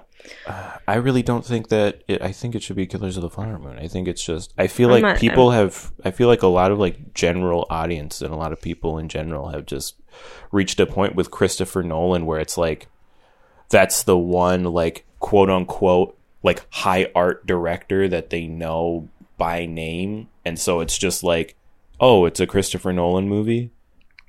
Yes, obviously, this is a ten out of ten movie, and I'm like. Do you well, I think a lot think of the a lot of it has to do with um, Christopher Nolan doesn't have the best history with the Oscars, and um, they've never given him Best Director or Best Picture. So this would be like the time to do it because a lot of people think it's his best film. I like don't to- think it's his best film, but I still like Memento.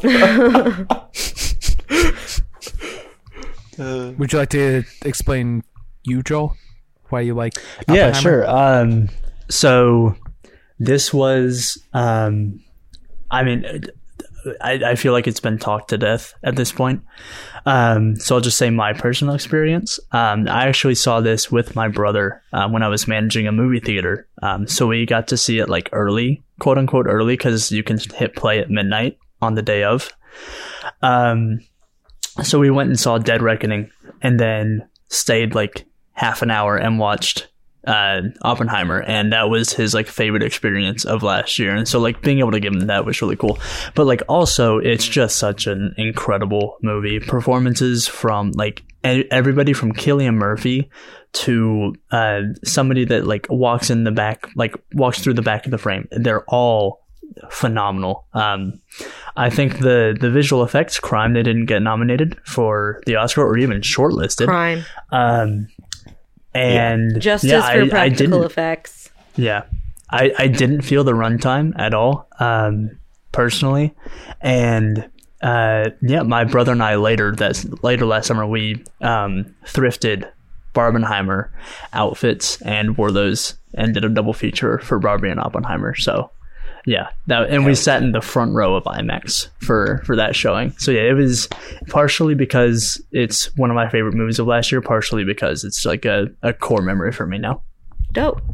That's awesome. Yeah, for me, for me, it's just why it's on my list when we get to it is the fact that like Christopher Nolan is like we're saying a prestigious director, but to me, this this like if if anyone's gonna get me to care about a subject that I don't really know too much or don't really tend to care about as much, which is World War II and and things, is Christopher Nolan and like a movie that I love is Dunkirk, and that surprises a lot of people because it's like again like I don't really care for World War II and all that stuff, but it's because of Christopher Nolan. And I recently watched a person talk about he ranked all the Batman movies and stuff because people that don't know me, I Batman is my number one favorite superhero. Um, but with that, he was talking about the Christopher Nolan Dark Knight trilogy, and he talks about how for him, this YouTuber, Christopher Nolan doesn't have the sauce. Like when it comes to the Dark Knight trilogy and a lot of his movies, a lot of his movies doesn't have sauce. It doesn't have that like spunk or like like it enough for him to care about a movie. But then he talked about how Oppenheimer for him that's a hundred percent sauce. And when he said that, I'm like, yeah, like I agree with that. Where Oppenheimer is, it's like again comparing it to Spinal Tap is Christopher Nolan going to eleven, and it's just the fact that like he he just put all all of it into that movie, and a movie that I do think that he put all of it into is Dunkirk because he talked about that of like that's a movie that's a passion project movie for him that he wanted to make but he knew he couldn't make until he became Christopher Nolan the prestigious film director. And I feel like Oppenheimer is the same thing of like whether or not it is true like it is true that Robert Pattinson just gave him the Oppenheimer book and then when he read it he was like oh I can make this into a movie. But this definitely feels like something of like this could have been 20 years in the making. This is a hundred percent like he he is on a whole nother level when it comes to this type of movie. And and that's why Yeah. it's like on my list. Best director nomination earned. Yes. Yeah. Um, Absolutely. my number eight is How to Blow Up a Pipeline. Hey yo, look at that. Let's move on to our number sevens. All right. Number 7. Joel. My number seven, and thank you, Connor, for inspiring me to watch this, is Godzilla minus one. Ew. nice. Uh, I I did not think that I, that I would like it, love it as much as I did. Um, I I thought I didn't like Godzilla movies. It actually turns out I just don't like poorly written human characters whose side quests suck the life out of the movie and grind it to a halt. Who knew? Okay. Um, okay. But yeah, I I think No, I I, think I uh, I think I, without spoilers, I think I texted uh, Connor like three different reaction things. You like, did. of Yeah. wildly off the spectrum. Like the the Steve Harvey uh, thought about killing myself, Yep. and then just uh, uh, crying at the end. Yeah, uh, I I thought it was incredible. Uh, visual effects nod. Um, uh, well well deserved. Uh, well earned. I hope it wins best visual effects. Um, but yeah, the the human characters. It's the first time I've seen a Godzilla movie where I'm like, if they hurt my friends, I swear to God. um, but yeah, I I was I was blown away by it for sure. Is this on anybody else's list? Just yours, Connor. Okay, then I will talk about it when it gets to my list. I will say my well, you, we're going to talk about it. We're going to talk about it right now because when it gets to your list, we'll just go past it. That's what we just did with Emma's uh, How to Blow Up. Your Oh. I will get to it when it gets to my list. I think you kind of know. I know where it is. On I know list. where it is on Okay, list. okay, okay, okay, okay. So I'll get I'll get to it later. It's a little spoiler, but yeah, we'll get to it. Okay. Um. Yeah. So, So then my so yeah, so that leads to my number seven. God, no, just kidding.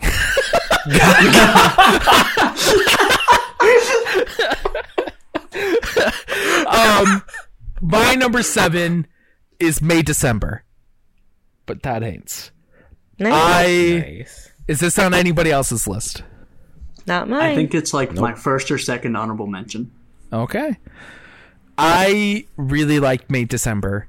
I think this is a very well done movie talking about basically just talking about how true crime is perceived specifically in America and talking about how like appropriate it is with not just making movies because like in the movie it's them making a movie about uh uh a tr- you know something that happened but like this could be equated to you know the podcast scene and TV and move just all that kind of stuff in general. And I think the way that they do it is very well done. Like we're saying Charles uh, Melton you know the the highs and lows of high school football very show uh, in that movie. And it's just it's it's the ultimate movie for me because my mom shout out my mom that's listening. She loves true crime. Her favorite show is 2020 and dateline.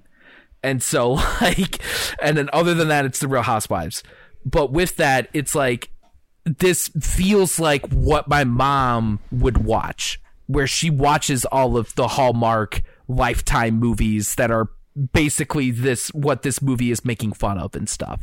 And so with that it just like brought a whole nother level of not just complexity but just like relatability for me of being like oh like i i can connect with this. And i think what also made me blown away by this movie is i didn't know what the true story was going into it I only knew that this was getting popular based off of Letterboxd reviews and stuff, and I'm like, oh, I'll go watch that. And I knew it was based on a true story, but I didn't know what it was.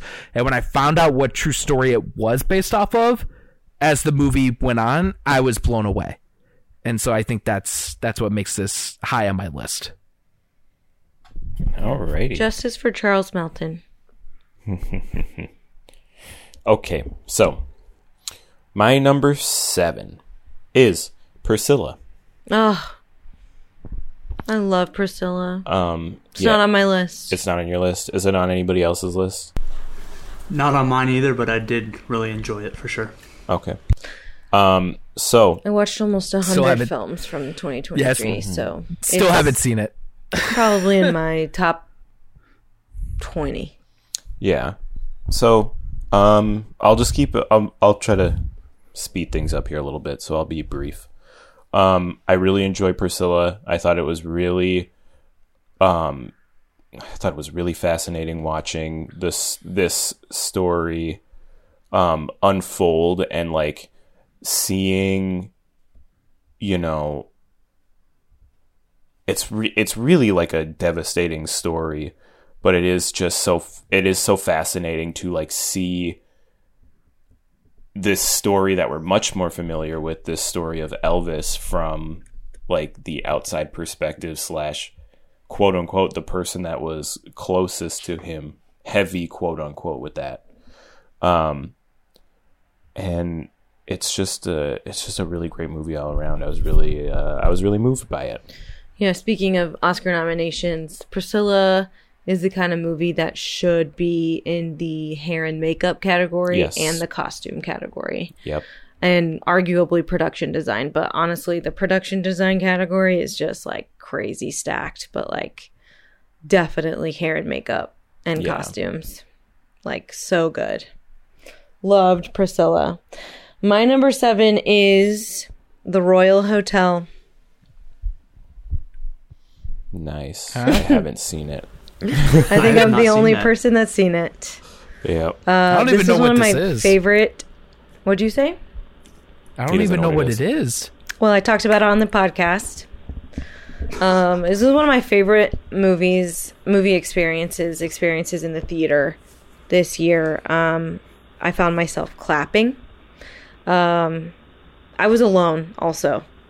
I was by myself. There was not a single other person in the movie theater with me. So this is a Kitty Green film for anybody that hasn't seen it, which is everybody that I'm talking to right now and probably everybody that's listening. Um, Kitty Green is the director of um, The Assistant, which came out in 2020. Um, also starting starring Julia Garner. Um, and this film is a it's a fascinating thriller about women um, working in a male dominated small town and um, surviving and navigating discrimination and sexism and uh, predatory behaviors, things like that. It is so so good. Um, it made my top ten. Number seven. Very nice. Number six. Joel. Number six. My number six is Godland. Haven't seen it. Yeah, Me that either. that's my. Hmm? Yeah, exactly. Um, so- we had one of those back to back. Yeah, uh, Godland is one that is definitely not for everybody, um, but it is for me. Um, it's it's a it's a Danish Icelandic film, um, and the director said he's more he was more interested in how opposites juxtaposed against each other um, have inherent drama. Uh, he's more interested in that than he was any like plot and storyline. Which, if you watch the movie, yeah, there's not a whole lot of plot, um, but it's so the movie has you know cold and warm. It has the Danish culture and the Icelandic culture that um, clash a lot of times. Um, it's uh, rooted in the uh, Danish colonization of Iceland, but it is a fictional story um, within that. Um, and it's also so the first half of the movie is a priest um, coming from Denmark and getting to um, the town where he is to establish a church. Um, it's a grueling journey; it nearly kills him. Um, and then the second half of the movie is him in this town. Um, and there are no women in the film until about halfway. And the director said that that was intentional, so that there's like a sigh of relief now that, and there's like that injects warmth into the film. Um, yeah, it has it uses the Academy ratio, and it's shot on film, so like it it looks like so the the the priest is a photographer, um, using the silver plates, and so like the the film looks like you're looking through his camera at times. Um, pretty much like always a type of camera like that, but sometimes it looks like you're looking through his specifically, and I think that's a really interesting technique because it establishes this like long gaze on everything that we're looking at. Um, and it, it's also really it, it so it demands your patience for sure. And there's like almost an element of dark satire to it. Um and yeah i just i loved it. Something really interesting to me going back to the opposites thing is that um, its danish name which is uh, Vanskabte Land that means uh, God-forsaken land, and in um, Icelandic, it's Volaða land, which is miserable land. So, with the opposites in the film, we also have Godland versus Godforsaken and miserable land. Um, I spent a lot of time listening to interviews that um, Leonard Palmachon has given, um, and yeah, that it, it, it's just deep in my love for the film. It's very much a story of man versus nature, um, trying to conquer it, being very unyielding to anything presented to him, um, trying to impose himself and his will, his beliefs on everything that he sees um, until he returns to the earth. Amazing. I've heard good things Yeah, highly about recommend. Godland. Yeah. If you if you don't like glacially paced movies with very little plot, skip it. If that sounds like a good time to you, you will love it. It's cinematography wise. Sounds like it's up Freddy's alley. I love glacially Yeah, yeah. paced Freddie, I think- movies with almost zero plot. Yeah, It's Freddie, I think you'll really love it. Um, cinematography wise, landscapes, it's one of the most beautiful films of the year. It's also sure. on the Criterion channel, Freddie. Hey, it's exactly up my alley. Yep. All right. as soon as you Uh, started Shibe, talking about your it, I was like, number six. My number six is Oppenheimer. Freddie, you're number six. Amazing. Hey, my number six is Asteroid City. Oh! oh! I'm um, so excited Jeff that Goldblum you have snub. this Connor. on your list. Yeah, I also have this on my list. nice. Is it on anybody else's list? No. No, but I did really like it. I need to rewatch it. I think to get like the full scope of it. Yeah, I just I I mean it's it is um it's another Wes Anderson movie of him just it's him being it's Wes Anderson being Wes Anderson. Like he, How- he he just fucking he just does it. He just does it and he always makes it look easy. He's the um, goat. The How this movie got all the way through award season without getting any any attention. it's because people can't get over Like the I'm the visual flair of Wes Anderson movies, and I'm- it's like people can't fucking decide if they like stylized things or if they hate stylized things. I'm sorry, but those vending machines are real. Yeah, Those are real vending machines that Mm-hmm. were made for this movie, and this movie did not get a production design nomination. it's like the everything in that Screw movie. It's like this Screw that. Entire film is like a quintessential example of production design. No, that's literally what it is. It's like the oh, All- only all his- reason that the, the only reason that the cinematography works is because of the production design. Yep. Like you can't get that shot where it's like four 90 degree turns to show each section of this town Yeah. without making a set that functions literally for that shot and it, they shot they shot this movie in the desert of Spain yeah and built this town. yeah like, Like- it, it, it's just Like, like, go to hell. you're just asleep at the wheel guys Giving credit to this movie. Um, I also just love the writing of this movie. it's so funny like it's it's funny but when you get towards the end and you have that scene and margot robbie shows up for one margot robbie shows up for one like two minute scene one mono she gets one monolog she gets one conversation with jason schwartzman's character and i'm a fucking puddle in my Yeah. seat. Like um it is so beautiful and s- yeah That's I the thing with Wes movie. Anderson. And like people want to just always he talk just about he like just wrecks you people just uh, they're always like it's style over substance, style over substance. Like what the fuck are you talking about? there's like so much substance get out of here It because it comes in and it sneaks up on you. It's like the same thing with the Darjeeling Limited. It does the have- same thing where all of a sudden you just get like completely blindsided by the emotional core of the movie out of nowhere, and it's like, God damn, And then it's you have- so good. jeff goldblum playing an alien Yeah, when like what more do you want guys best supporting actor. Hashtag justice for my boy. For real. Anyway, yeah, Asteroid City's also on my list. What number are we on? We are on number six. Oh, my number six is Killers of the Flower Moon. Heyo. So, uh, number five. Number five. My number five is The Holdovers. Oh, nice. Hey. Did this make everybody else's list? Yes. It it made my list. It did not make my list. Sorry. Oh. Wow. Really? Oh, It did not.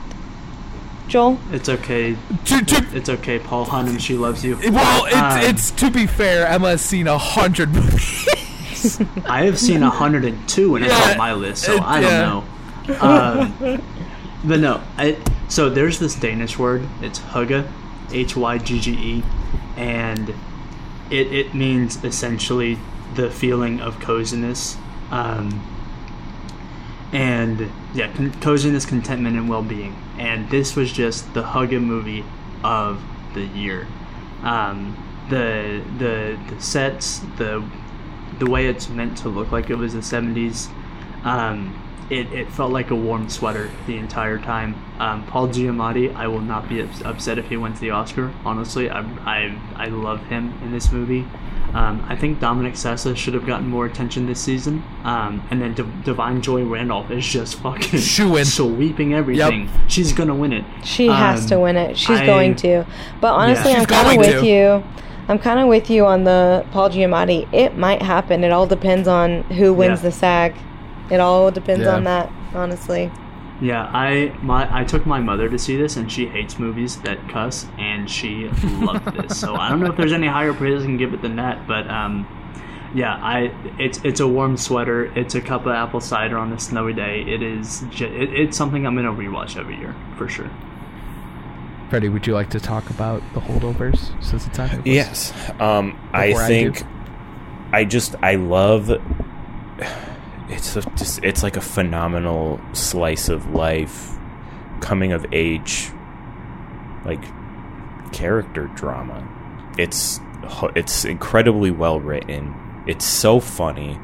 It's so heartfelt, and I think the best the best thing I can say about it is this: I saw um, I saw the holdovers in theaters with my brother-in-law. Shout out Nick. Hopefully you're listening. Shut up. We'll get one you on time. here eventually. Uh, but I saw it with him, and he didn't know anything about it when we went to the theater. And to be honest, it doesn't. When we went to go see it, it didn't seem like the type of movie that would be up his alley, right? And so I was like, you know, you know, maybe he'll like it, or maybe he'll just be like, yeah, that was okay. He fucking loves this movie. He has watched The Holdovers probably eight times by now. He loves this movie. So I'm like, like this is how good this movie is. even people where it's like it doesn't even, it might not even seem like at first they're gonna like it. It's just, it's that fucking good. Yeah. Um, shout out real quick to the uh, the the bar store employee that they cast in the movie to give one line. Maybe my favorite line in the entire movie. My entire theater was busting out laughing at it. Which store did you say? It's When he's getting the alcohol. It's, uh, yeah, it's uh, he's telling him about when he hit a guy with his car and the the the yeah the sorry the liquor store yeah Yeah, the liquor store. employee hands him the bottle and says here you go killer Yeah. Oh yeah,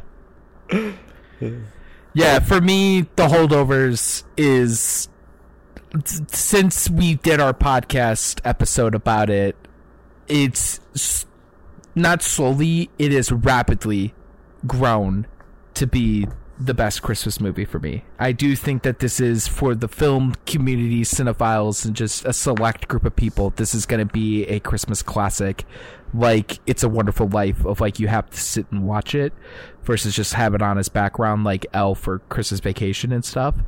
But for but for also for me, it's just it it it reminds me a lot of why I love uh, a Christmas story where it's a movie that was shot in the 70s but feels like it was made in the 50s And I feel like the holdovers is going to be the same thing of give it 30 years and people are going to be like, wait, this movie wasn't made in the 70s and was made in 2022. like, I think Yeah. that, I, I feel like a lot of, like, I feel like it's going to be that. And the fact that it's that good of being authentically 70s, but also like, like what Freddie was saying, being authentically slice of life. Like, it's, it's great. Like it is, it is, and what Joel is saying, like it's the perfect warm, warm, cozy sweater movie of the fact that me personally, I wouldn't mind this winning Best Picture. I think that this I wouldn't either. this is the conversation of like if this wins best picture i think that's the one where i think might surprise people but wouldn't be as big of a surprise in the vein of people would be like well it deserves it you know? And and i think that that's that's the conversation that's being held. But yeah the holdovers is great. Mom and dad if you're listening to this by the by the time this episode is coming out and you still haven't seen it you have my peacock login. Please watch the holdovers. It is so good. I also own Love it on it. Vudu. Go Please watch watch, the The holdovers. Wait, so that was Freddie's turn, right? Yes. No, that was mine. That was yours. Okay. So then it's yours. Connor's turn for We number are at five, number right? f- number five. My number five. This is where I would describe as these are ten out of ten movies for me. So before, like they they would be ten out of tens, but like this is legit from five to one for me. These are what I consider the best of the best movies, and number five is Bottoms. Okay. I love the movie Bottoms. like, I don't think a movie has You, hit. you just gotta own it. this. Connor, say it. Huh? I love bottoms. Yes.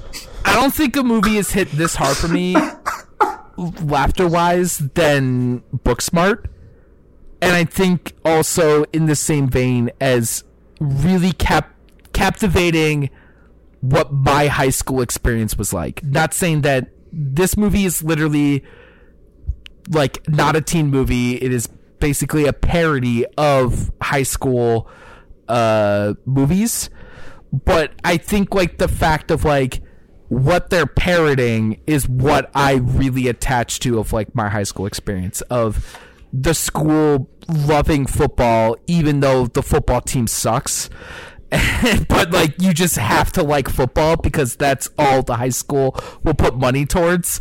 The football players all wearing their high school like the full on uniforms is the funniest thing I've ever seen on film.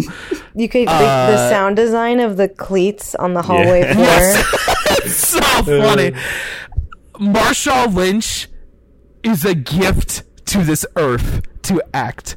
The fact Love that, that man. the fact that they the the reason why they found him was they did the Murderville episode with Will Will Arnett, and they realized, oh, Marshawn Lynch is funny, but he's funny because he's unintentionally funny. And I think that's the best improv that, that you can get out of that man. Because he is also very funny as being a sports guy that likes sports in, in, in a way, me. Uh, Marshawn Lynch was the best part of growing up of he was the Skittles guy of the Seattle Seahawks and everything. I'm just here so I don't get fined. so I don't get fined. Yeah. uh, but with bottoms, it's just it's it's just so good. Like it's exactly what I want out of comedies, and I want more comedies to come onto theaters. And at this point, it being my number five, I just need to have a seat with MGM and ask where the physical release of this movie is, because I need it. Facts. Facts. Man, hell yeah. Love port love bottoms. Your turn, Freddie. My number five is Poor Things. Man, hell yeah. Um, is it on anybody else's list? It's on mine. Nice. It is not on mine. Connor, Still haven't seen it. Okay. Um, Poor Things is it just a it's just a phenomenal movie. Honestly, like going over talking about all these movies, 2023 is It's pretty pretty badass year. it's a pretty Yep. badass year for uh, for films Movies. made by and made for women. Well, I guess this one isn't made by women, but um, directed, I should say. But it's as far as like films just about women and like being a woman. There's a lot of really great ones, and Poor Things is a fucking great one.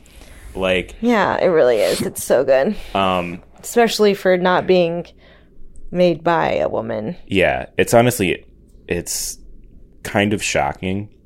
Um, but I do, I think, I I love the way that I just love the way that this movie dismantles men. Yeah, yeah, like yeah. you have all of these male characters and they all get like systematically picked apart by a character that is like essentially wholly unbound by patriarchy because she has no like she does not have like the nurture of being raised in a completely patriarchy, within yeah. it. No, and and to your point, I do think they are undone, but they undo themselves. Yeah, and that's the thing because They they, always themselves. fucking do. They always do because They- the patriarchy fucking wrecks men. yeah, exactly.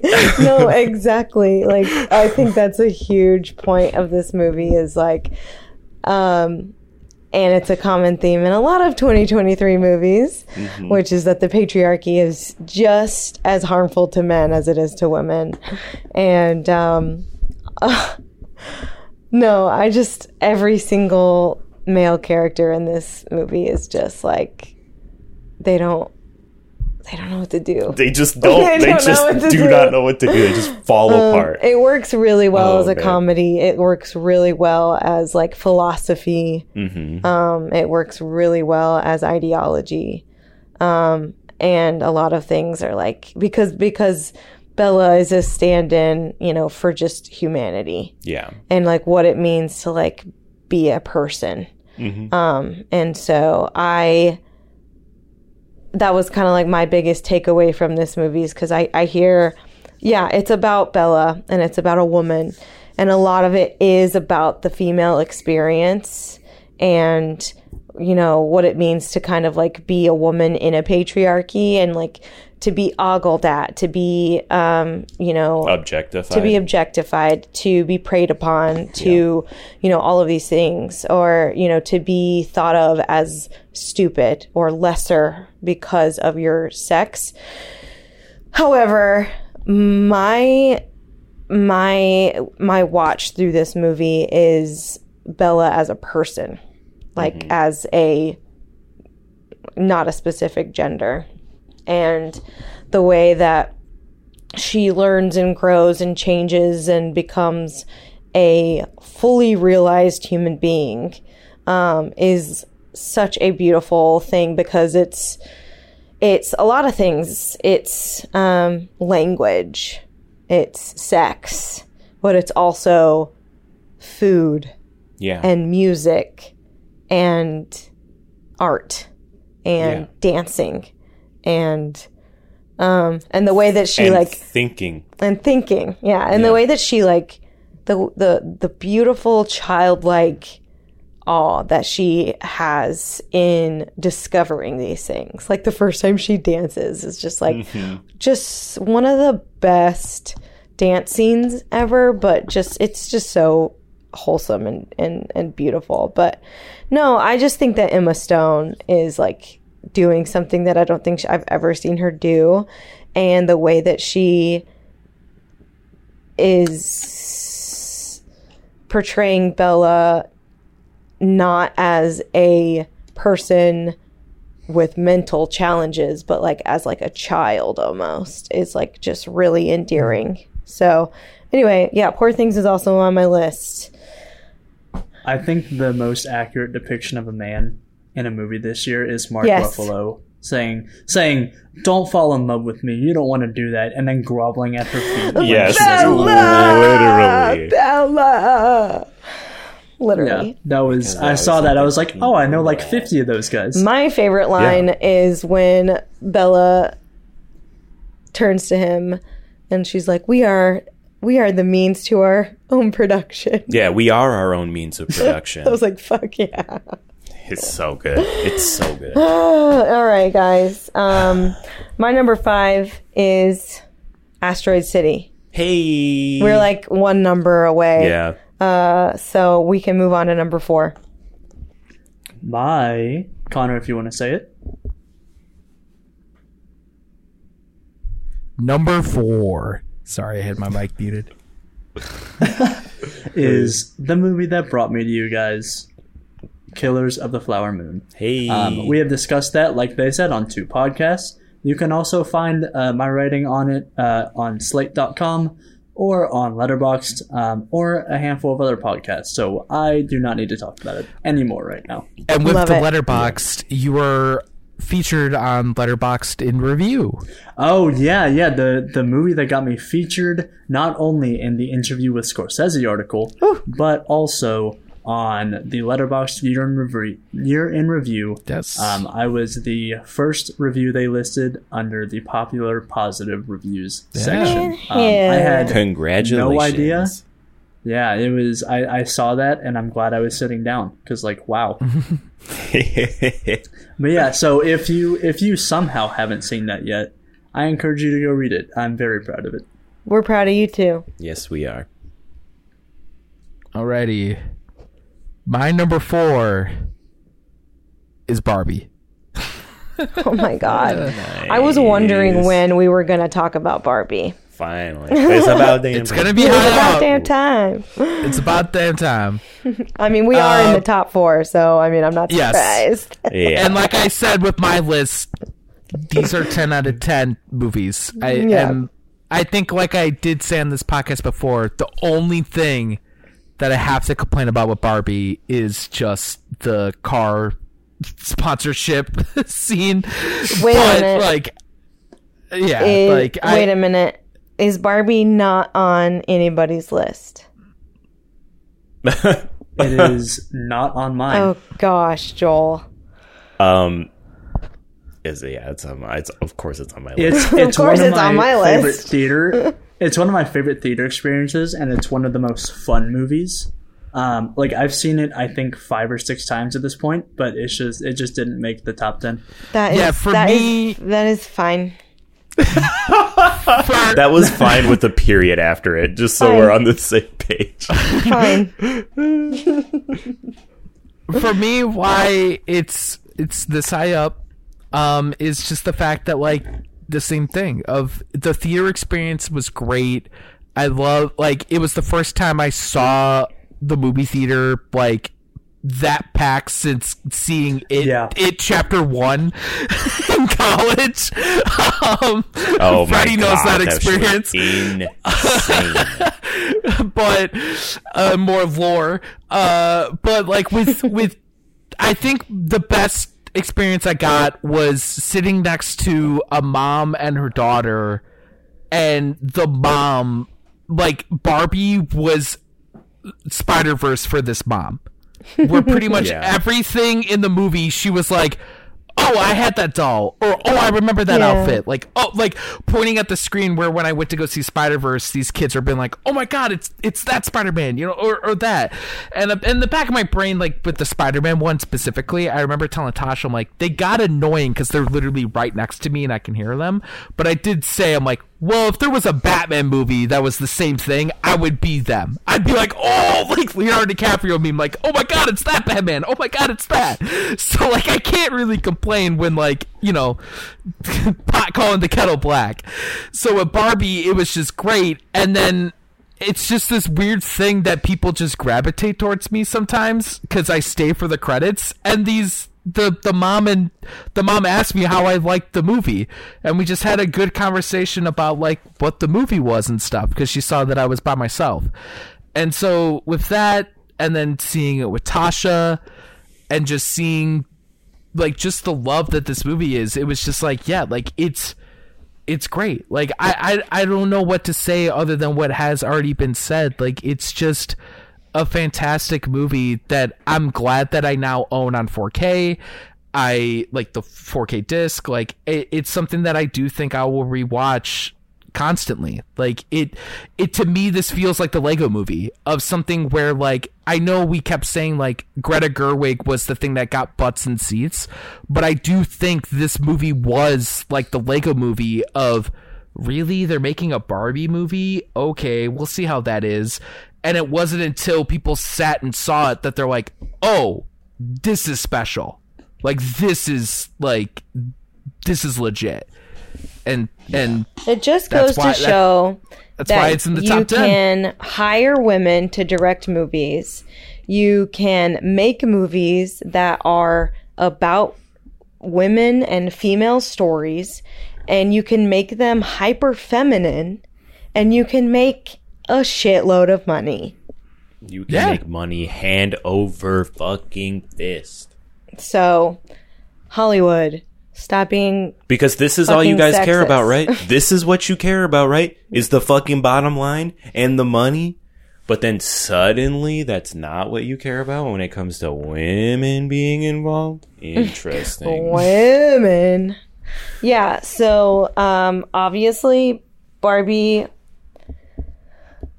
is Barbie means a lot to me. Bar- Barbie means a lot to a lot of people. Yeah.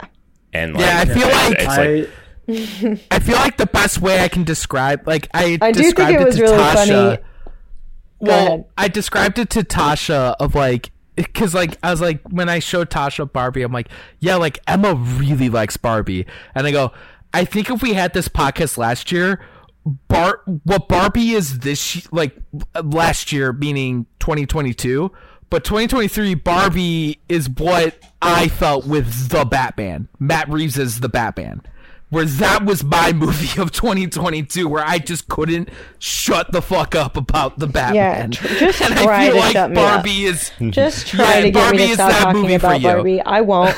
I have made Barbie is great. uh my personality and so yeah, that's and that's great. that's where we're at. Um, it means a lot to me. I knew I was going to love this movie because Greta Gerwig made it. Yeah. So I just think she's just so unabashedly um she she unabashedly makes feminine movies. And I and I think a lot of the times like the only time like women directors can get respect is when they make like quote unquote like what is mainstream. Like I think about like the first woman to ever win best director is Kathryn Bigelow. She makes very hyper masculine movies.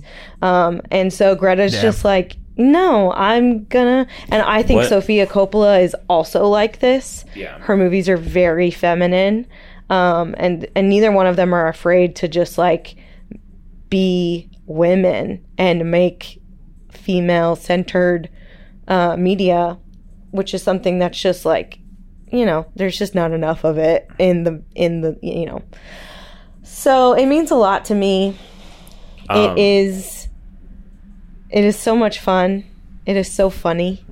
And um yeah, there's just so many good things to say about this movie. Like, I laughed as hard as I cried. yeah. Um, and I took my mom to see it. She did not want to see it. She was complaining to the theater workers that I at the theater I worked at um, that I was making her see it, and then she cried in the credits. So Haha. Gotcha, Yeah. mom. gotcha. But I just think, uh, I do think you're right with uh, Greta Gerwig, though. It's like m- making making unapologetically feminine movies. Down to it's- the titles of all three of her films. Mm-hmm. Lady Bird, Little Women, and Barbie. Yeah, Like she's just not she's just doesn't give a fuck.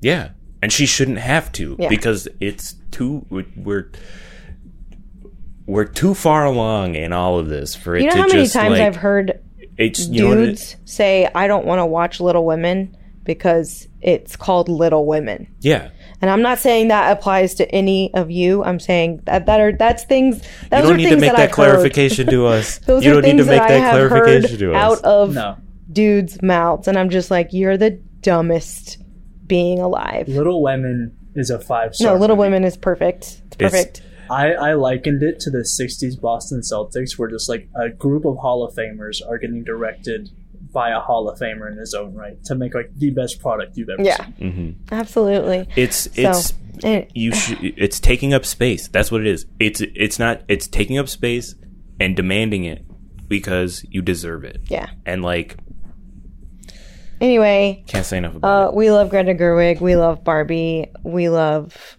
um, that Yeah. movie. So, okay.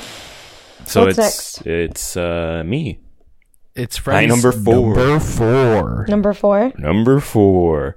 Um The Boy and the Heron. Hell yeah. Love so it.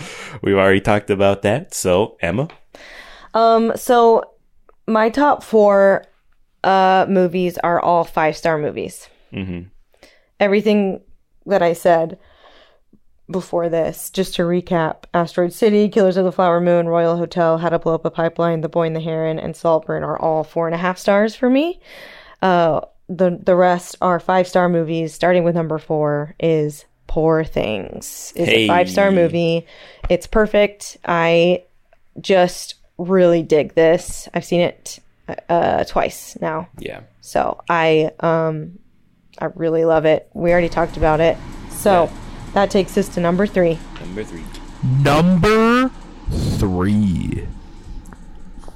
So this is where my five star movies start. Um, 10 through 4, again, The Iron Claw, John Wick 4, Anatomy of a Fall, Godzilla Minus 1, Godland, The Holdovers, and Killers of the Flower Moon, all four and a half. Number 3, Spider Man Across the Spider-Verse. Five star movie. Ooh. Yeah, I, I again, I thought I might have it too high. I went and saw it again, and I was like, no, it's it's it's number three. I can tell Makes you right now, it's not too high. No. it sure ain't. Alrighty. So, Hold on, it's Seabear's turn. yeah. You're number yeah. three.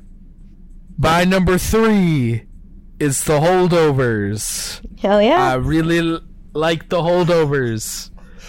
It's so Love it. good. Hell fucking yeah. Paul you know what? Giamatti, You know, Marty, you a Marty Wolf picture. what did Okay. you say? A Marty Wolf picture, dude. Big fat liar. Hell yeah. Come on. Hell yeah. you, you know what else? You know what else? You know what I think? Connor? Is I like the way three? you think. The holdovers is my number Oh, motherfucking look at three. Yo. well, to Hungry like a continue, wolf over there. to continue with this trend, um, uh, Joel and I have something in No common way. because my number three Okay. is Spider-Man Across the Hey, Spider look Verse. at Five out That's of five. so that is so cool. Let's go. Um, that movie rips. So um, there we go. Number three has been done. Let's Yeah. move on to number two. Alrighty. Connor? My Number two. Nice. movie of 2023 is Oppenheimer. Wow. Hey. Wow, that's very Appy, high. appy. Yeah, I, I, I don't know what to tell you. It's just it, it, it, He's got the sauce. there are movies that you feel like are made with you in mind, and this is one of those for me. Love it. Absolutely. My Jack Quaid.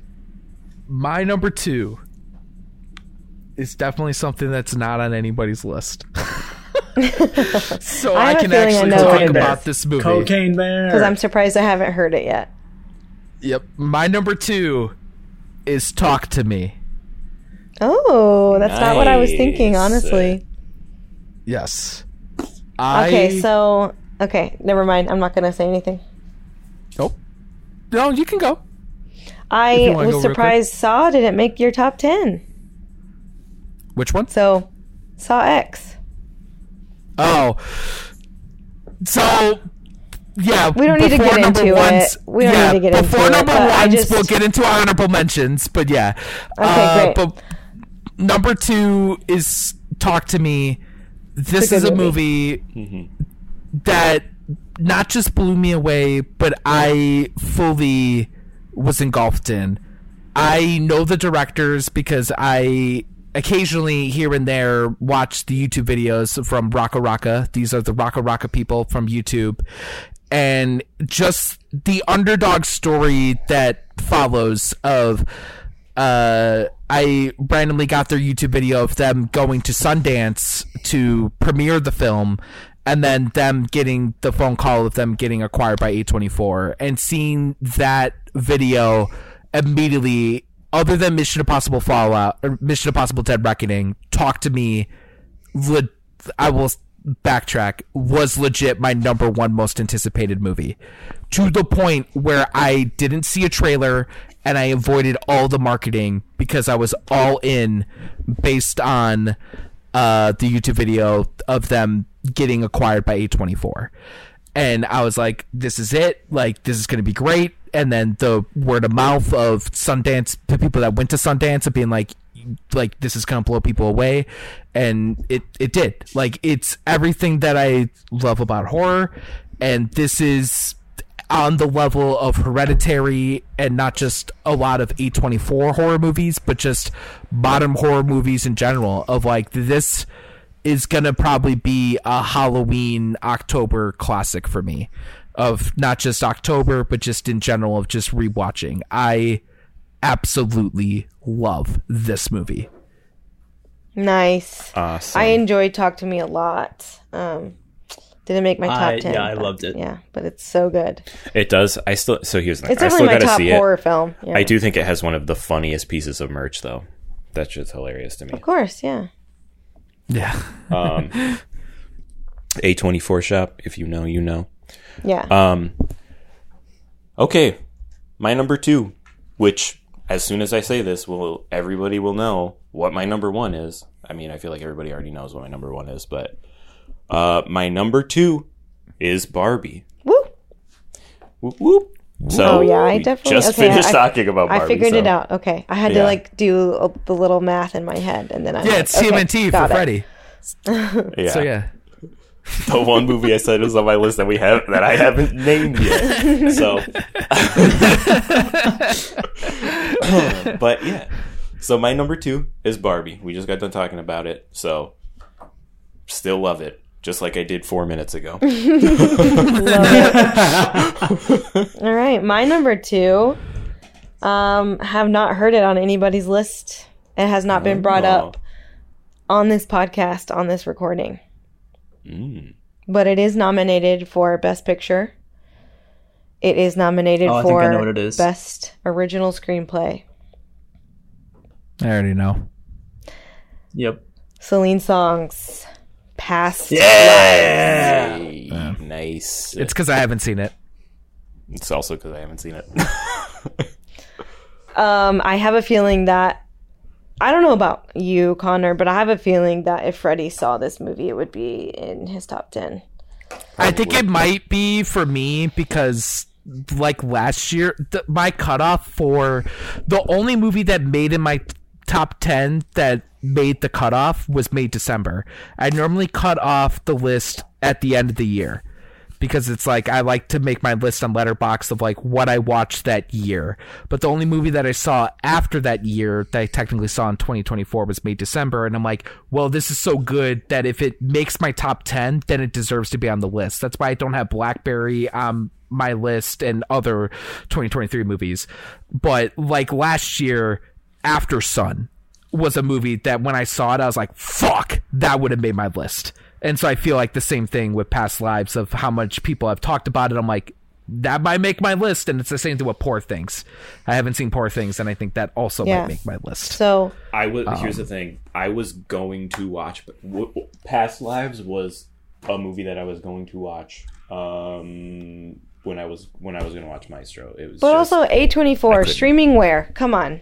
Yeah. Put it on a streaming service. that was the thing. It's like I can't. on. I literally can't watch it. like people need to have access to a movie like this, Yeah. especially because it is such a small Yeah. indie film from a person from a person who has never once written or directed anything in her life.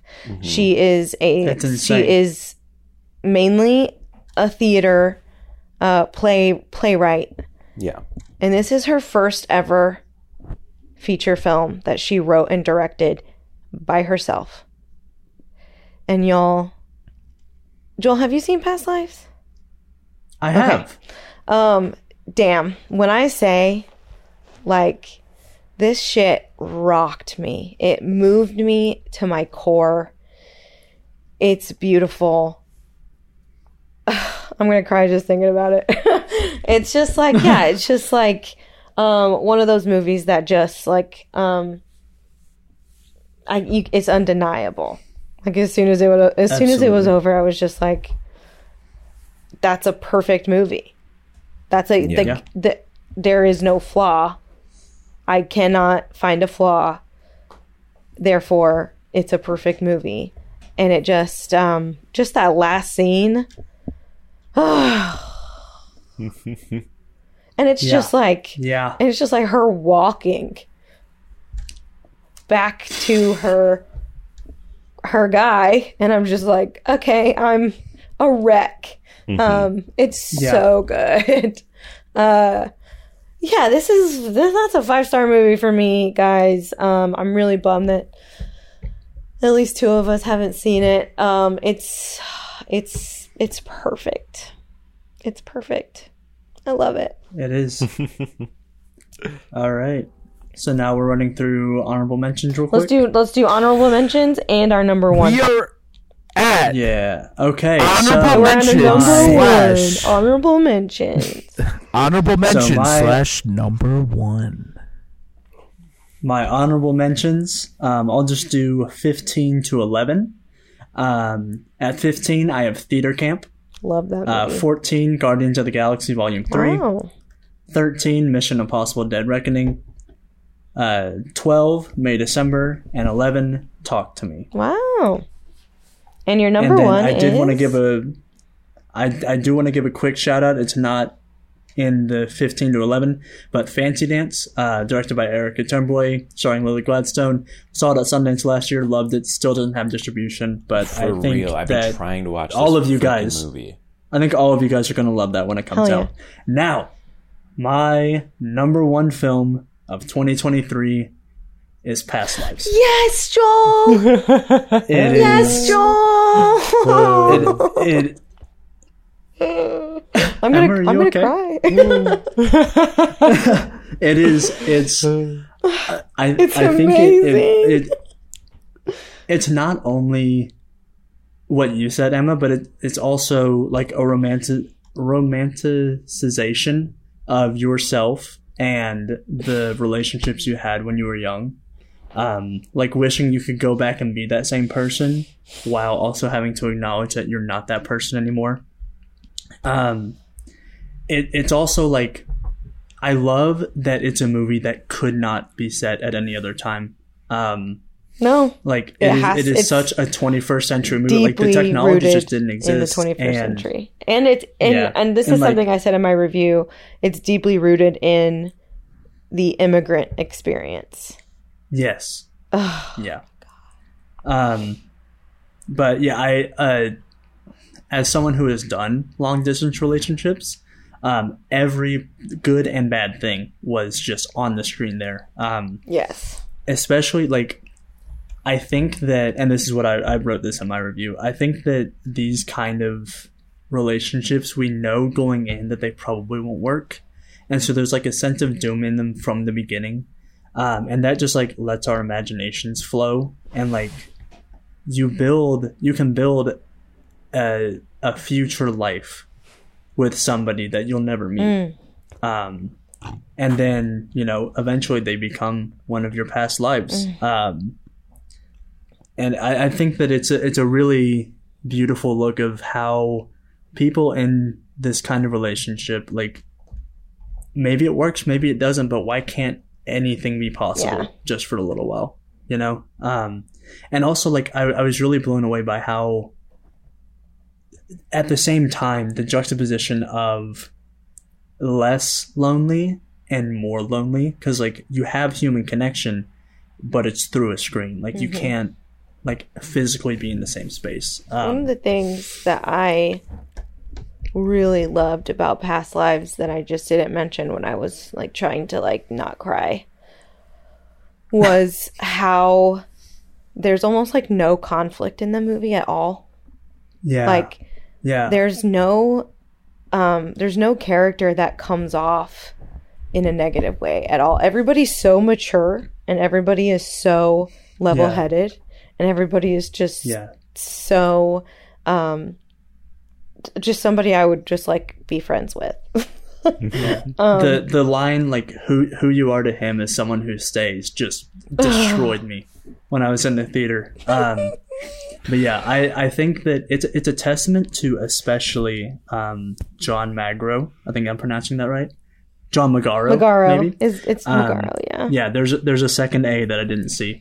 Um, there's a there's a spot where he's like, you know, in a story like this, I'm the evil white husband that's preventing you from being with who you want.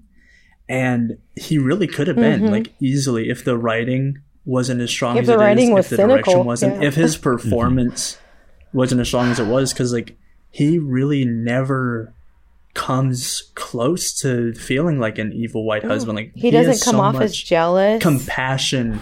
Yeah, She he has comes so much compassion, so much empathy for what his wife has gone through and what she's feeling in this. she comes home from hanging out with her childhood love by herself. And he's just like on the couch playing video games, like unbothered. unbothered. Yeah, yeah, and it's like I I think it's I think it's done so perfectly because you you can't really root against Arthur No. ever. Like And you can't root I against was like I was like I would love to Stacey, um, see Right. I would I would love to see these two get together, but like I'm not upset that they didn't. Like it makes sense. It's perfect. Like genuinely. Literally a perfect My favorite movie. movie of 2023. Hell yeah. I was kind of wondering what it would be, and then you really just like pulled through for me. You really did. I wonder what Sea Bears number one is going to be, but first, what is your honorable mentions? Honorable mentions. Got no, just kidding. Uh, again, because I think we know. Uh, honorable mentions would be these are in no particular order. Pretty much the top ten. Like it's really tough from 20, 20 to ten. It it was it was tough. Um. So yeah. So no in particular order. I'm just gonna rattle off the ones that I do want to shout out, which would be No One Will Save You. That one was really good uh Nimona again everyone please watch Nimona i really like Nimona T- tmnt mutant mayhem uh saw x obviously for me thanksgiving as well the eli roth horror movie very good very well done and then the biggest one that i would shout out that everyone needs to see is polite society it almost I love Polite It- Society. it literally almost made my top 10 and that was the decision of do i not put killers of the flower moon and i put polite society like would people get upset that i don't have killers. And so that that was really the decision i had to make the whole week of making my list. And so polite society is very good. Everyone please see it. But my number one movie I would have loved to see a costume nomination for that. Yes, like it, and the the biggest thing about that movie is I'm excited to see what they make next. Um, and I think that goes for a lot of movies because another one that I would shout out is the D and D movie. It's not really good, but I like the directors because of Game Night, and so it's I just want to see what they hmm. do next. And it's the same thing with the the Scream Six directors. It's a lot of directors that I like, but my number one movie of the year was no doubt because it was What could it be? I'm gonna go see it again in theaters as of this recording tomorrow. Godzilla minus one. this movie Yeah. is a certified Connor three Pete, making it the number one movie of the year. Because last year, 2022, was Batman, and that movie I saw three times in the theaters. If I see it three times in the theaters, you know that shit's good. like, like legit. Godzilla minus one like Joel was saying, and why I didn't want to press on it because it's my number one. It is so good at you know a Godzilla movie's good when the Godzilla content is good and the human content is even better, and the human story is just as good. Th- like it blew my expectations out of the water. I saw this in IMAX the first time in theaters, and I was just blown away by how they used the IMAX for it. Uh, th- like I transcended life when the original score starts picking up. Dude, oh my god. Like when the boats- same. when when when the boats come and they're going to wrap around Godzilla and you hear the dun dun dun dun dun dun dun dun dun dun dun. Oh my god. it's so good. Yep. It's so good. I'm excited to see it tomorrow as of this recording in black and white, Godzilla minus one, minus Yes. color. Minus color. I I'm seeing it tomorrow night. I can't wait for it. I can't wait for the 4K for this. There has to be a 4K. Please release a 4K Toho. Um, but like I, I'm like it. I can't wait to keep watching this every year, and it's so good to the point where my best friend shout out my best friends Cole and Jason, where we are still talking about it in our group chat of like it's the best movie of the year. And to the point where my best friend Cole rewatched Shin Godzilla a couple times because he needs the 4K of Godzilla minus one so he can keep rewatching that movie. It's so good. Mm-hmm. Godzilla's great. I I bit on both of the fake outs so hard. I sent Connor I sent Connor a message. I was like, if these two don't end up together, I swear to God. and then I sent him the, the Steve Harvey thought about killing myself. And at the end, I just sent him like Oprah just weeping. Yeah. It's it's great. Like I I yeah, like I really like it. There's a reason the only thing that I'll shout out to really wrap this up is I everyone if you need to watch the Corridor Crew video of visual effects artists react to Godzilla minus 1 or at least Godzilla hmm. clips. They interview the director who is the director, screenwriter, and visual effects lead of the movie. He did the visual effects for this movie as well. In the interview, he talked about when they would get scene when he would get scenes of like the visual effects, and the team would be like, "I don't know if we could do this." He'd be like, "Yeah, send me the shot," and he would do the shots too. That there's a reason That's why in- that's this is insane. nominated for visual effects, guys. It, I hope it wins. Yes, it wins, That- too. and that so that is why it's my number one. Is because this dude, I cannot wait if he makes another Godzilla movie or whatever he makes. I'm gonna, I'm gonna try to watch it. This is a great director. Amazing. No, on I didn't know any of that. That's that is incredibly impressive. Yes. incredibly. Yeah, that's insane. Um, yeah. So I mean, so for me, I really, I mean, I don't have like a whole. Obviously, my list of movies that I saw is. you Freddy's know, just gonna list every movie he saw in 2020. No, my honorable mention is John Wick Four. That's my honorable Yeah. mention. Not Mario. What? Yeah. Not Mario. I think you would shout out Mario. I mean, I like Mario a lot, and I also really like Tetris a lot. But I'm not gonna be like, you know, these are like the best move, like close to the best movies of the year. You know what I mean? Um, And your number one film is my number one Tetris. movie is Killers of the Flower Moon. nice. We have it. Since we've never talked about this movie before, let me start my two-hour-long rant. No, I'm just kidding. Welcome to my But- TED Talk. But yeah. it's it's It's Killers of the Flower It It's just Killers is of the Flower incredibly. It just I find it as I find it an in, just an incredibly important movie. So yeah, love it. that's my number one. Okay, um, my honorable mentions are as follows: um, All of Us Strangers.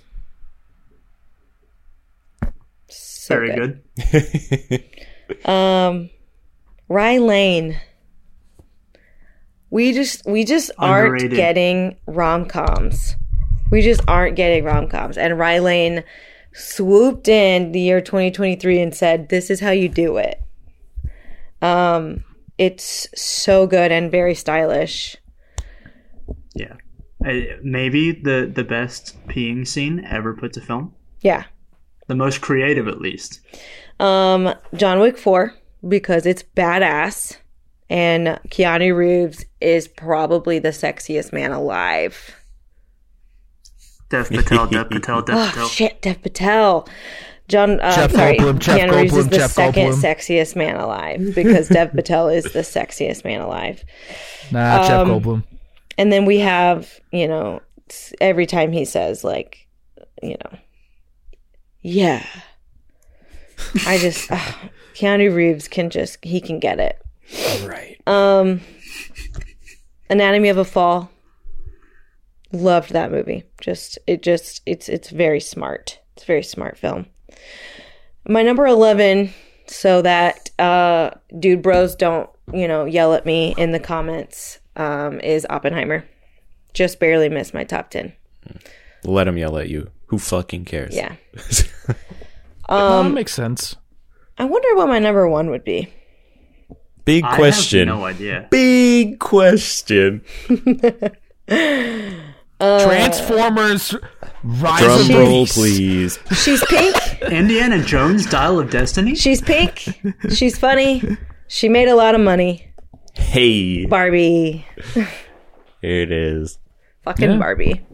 Uh, I don't. There's nothing else to be said. Uh, Barbie. Barbie might not have been your number one movie, but Barbie is the movie of 2023.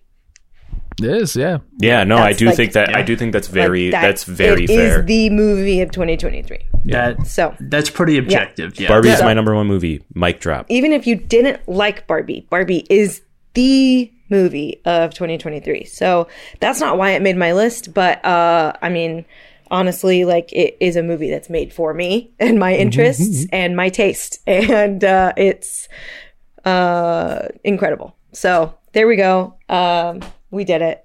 Everybody, we did it. Round of applause, and we're only at two hours and forty-five minutes. you're kidding. no, Shit, y'all. Oh my, can you imagine if we had the audio from yesterday? It'd be like three hours forty-five. Okay. It would have been Well- four hours. we were actually good on time. Okay. Um, we make to our audience, thank you for sticking around Yeah. to this very long Yes. podcast about um, our top 10 lists. It's a special episode. It it's is a the special fourth episode. one. It's a in very special episode. You know, If if any if any episode deserves to be long, Okay. So before we leave, we're going to reveal February's theme, which is going to be called Partner Picks. So it's it's February, and February is is is most notably the the um the month of love, but we're not going to watch lovey-dovey movies per se. Um, what we're what we're doing is something a little different, where um be- between the three of us, the OG triple feature pe- people, um, we are going to have each one of our partners, meaning um, Tasha, who is Connor's partner, Faith, who is Freddie's partner, and Cameron, who is my partner, uh, will pick a movie for us. And this can be any movie. There's no criteria. There's no rules. I mean, it could get wild. Okay. Um, and then we will talk about that movie um, s- sometimes with that person. Maybe we'll have some guests yeah, some partners that are going to be guests on the show to talk about the movie that they picked, or we will just relay information. uh, but um, we're going to start partner picks with Tasha's pick. So, Connor, tell us about that. Yeah, so like Emma was saying, basically I brought up this idea of wild wild card month of let the partners pick a movie so that it's something where they could be any movie, anything that they either want us to watch, hate watch, they love, whatever. So it can be literally anything because then it could hopefully bring to a good conversation at the end where we talk about does this make a good triple feature? And for Tasha's pick, she picked The Devil Wears Prada. Hell From I'm so excited to rewatch this 2006? movie. 2006. Um, she, I believe, picked this because uh, she wants me to watch this uh, based on the fact that I liked 13 Going on 30 and she recently rewatched it. And when she rewatched it, she was like, Connor would really like this movie. so Wait, are you I- telling me you've never seen The Devil Wears Prada? Yeah, Connor, you haven't seen have- Devil Wears Prada? Oh I my have god. not Ooh, seen You're in for The such Devil Wears Prada. Also never fucking seen it. treat. You're kidding. Oh my god, Yes. guys, you're killing me right now. Guys, The Devil Wears I know. Prada is So- the shit. I have not seen The, the, Devil Wears Prada, is a fucking classic of the 2000s. I, I'm I so know, I excited know. that we're watching this. So- Hell yeah. This is going to be great. So so with All that right. we will be doing that. Um but as of as of now, Tasha will not be on the podcast. She'll be relaying notes to me.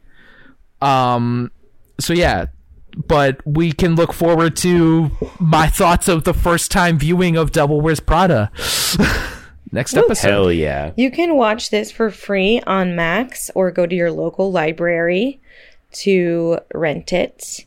Um, you can also rent or buy it from Apple TV, Amazon, YouTube, or Vudu. So you have no excuse not to watch it. Go watch it. And that concludes today's episode.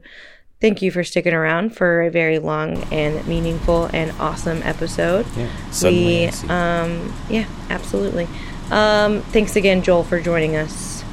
We appreciate you, Joel. you. Thank Yes. you for having Yeah, me. I always love uh, celebrating movies, and you guys are wonderful. Thank you. Oh, thank you. All right, bye everybody. Bye. Bye.